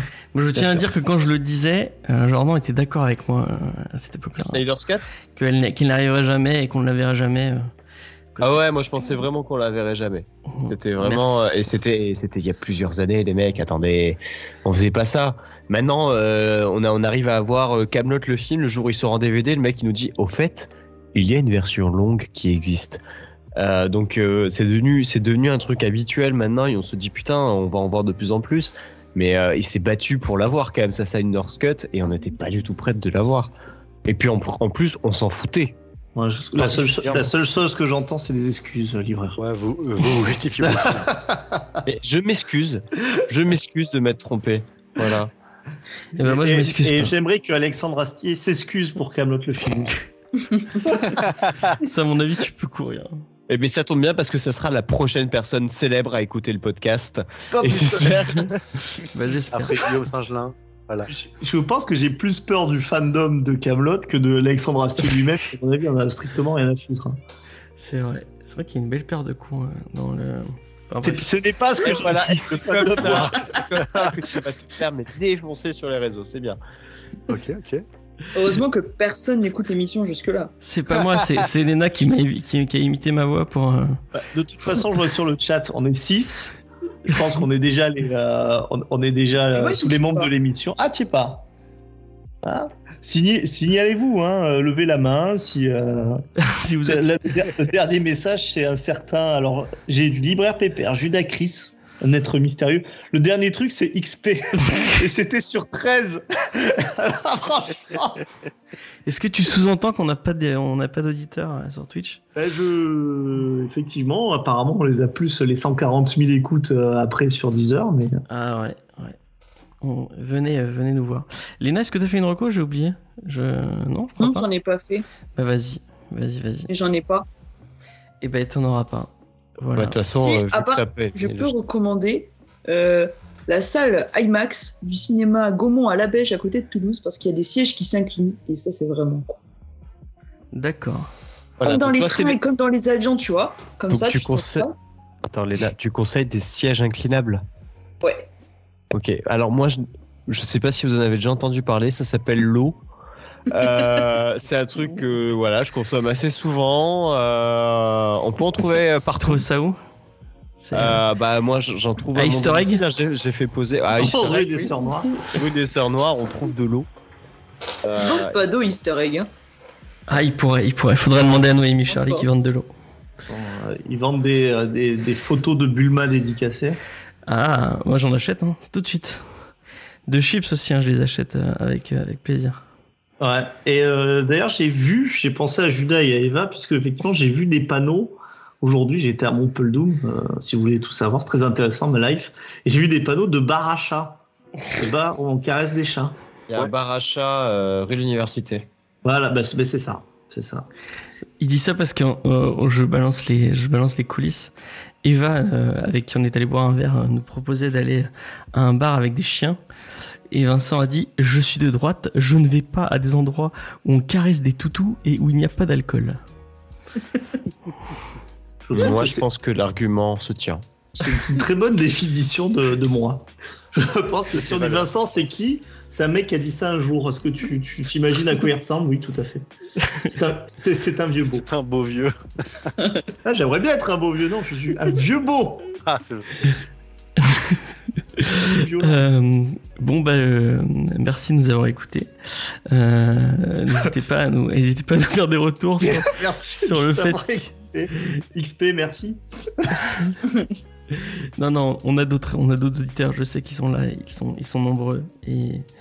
Merci Faye quand tu nous réécouteras. Que tu défonceras James pour toutes les conneries qu'il a dit ce soir. Elle les aura notées sur son petit carnet pour pouvoir me les reprocher après. Et, merci aux doubles comptes d'XP qui font monter les stats. Ouais, franchement, heureusement que t'es là. Mais en fait, depuis le début, c'est lui, Angel of Darkness. Ah, peut-être. Son deuxième personnalité. Peut-être. Et après, on se demande sur Libraire qui rigole à des blagues dans le vide comme ça sans que personne lui dise. Ça, on est peut-être tout aussi. Nous, il n'y a personne pour nous dire qu'on est dans le vide. On n'existe pas, on est les fruits de l'imagination de Libraire, c'est ce que dit. C'est le sixième sens du pauvre. Ah putain, mais le podcast fait par Night Shyamalan, quoi. Shyamalan. C'est ça. Putain, c'est beau ça. Ouais, j'espère que c'est mieux que ses derniers films. Ouais, j'espère que c'est mieux qu'Avatar le dernier. Tous ces films. Bon. Ça balance. Je pense qu'il est temps qu'on s'arrête là. Ouais, c'est le moment. C'est le moment qui. Ne m'en attaque pas la partie spoiler maintenant. Écoutez, j'essaie de l'avant. Il est chaud là. T'as vu, Judas, que James il a fait comme il a fait quand je voulais venir à l'émission de Manga Discovery. il m'a ignoré sur mes 8 demandes de faire une partie spoiler. Moi je trouve qu'il y a beaucoup de non-dits entre vous. Bah, pas qu'entre nous, hein. C'est-à-dire quand il y a quelque chose qui veut pas. Moi il n'y a aucun non-dit puisque je n'ai pas de filtre. Je pense qu'il est temps de faire une thérapie. On va arrêter cette émission qui est un peu trop longue. On fait des bisous. Moins de 2 heures. C'est vrai. C'est vrai, 2h30. On a fait pire. On a fait bien pire. Et j'ai déjà des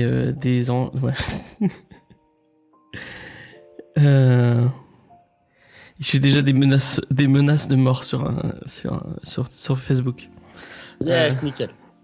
Bon, on fait des bisous. T'as réussi ta vie. Ouais, on va vous envoyer, on va faire un petit raid quand même, quoique il y a personne. Bon, on va même pas faire de raid, on s'en fout. On est égoïste ce soir. On va garder nos auditeurs pour nous-mêmes. De toute façon, ils n'existent pas, ils sont dans notre tête. On vous donne rendez-vous mardi prochain, effectivement, pour la spéciale Noël. On vous fait des bisous. Allez vous abonner chez Libraire PPR. Allez acheter des bouquins chez Historic si vous passez sur Montpellier.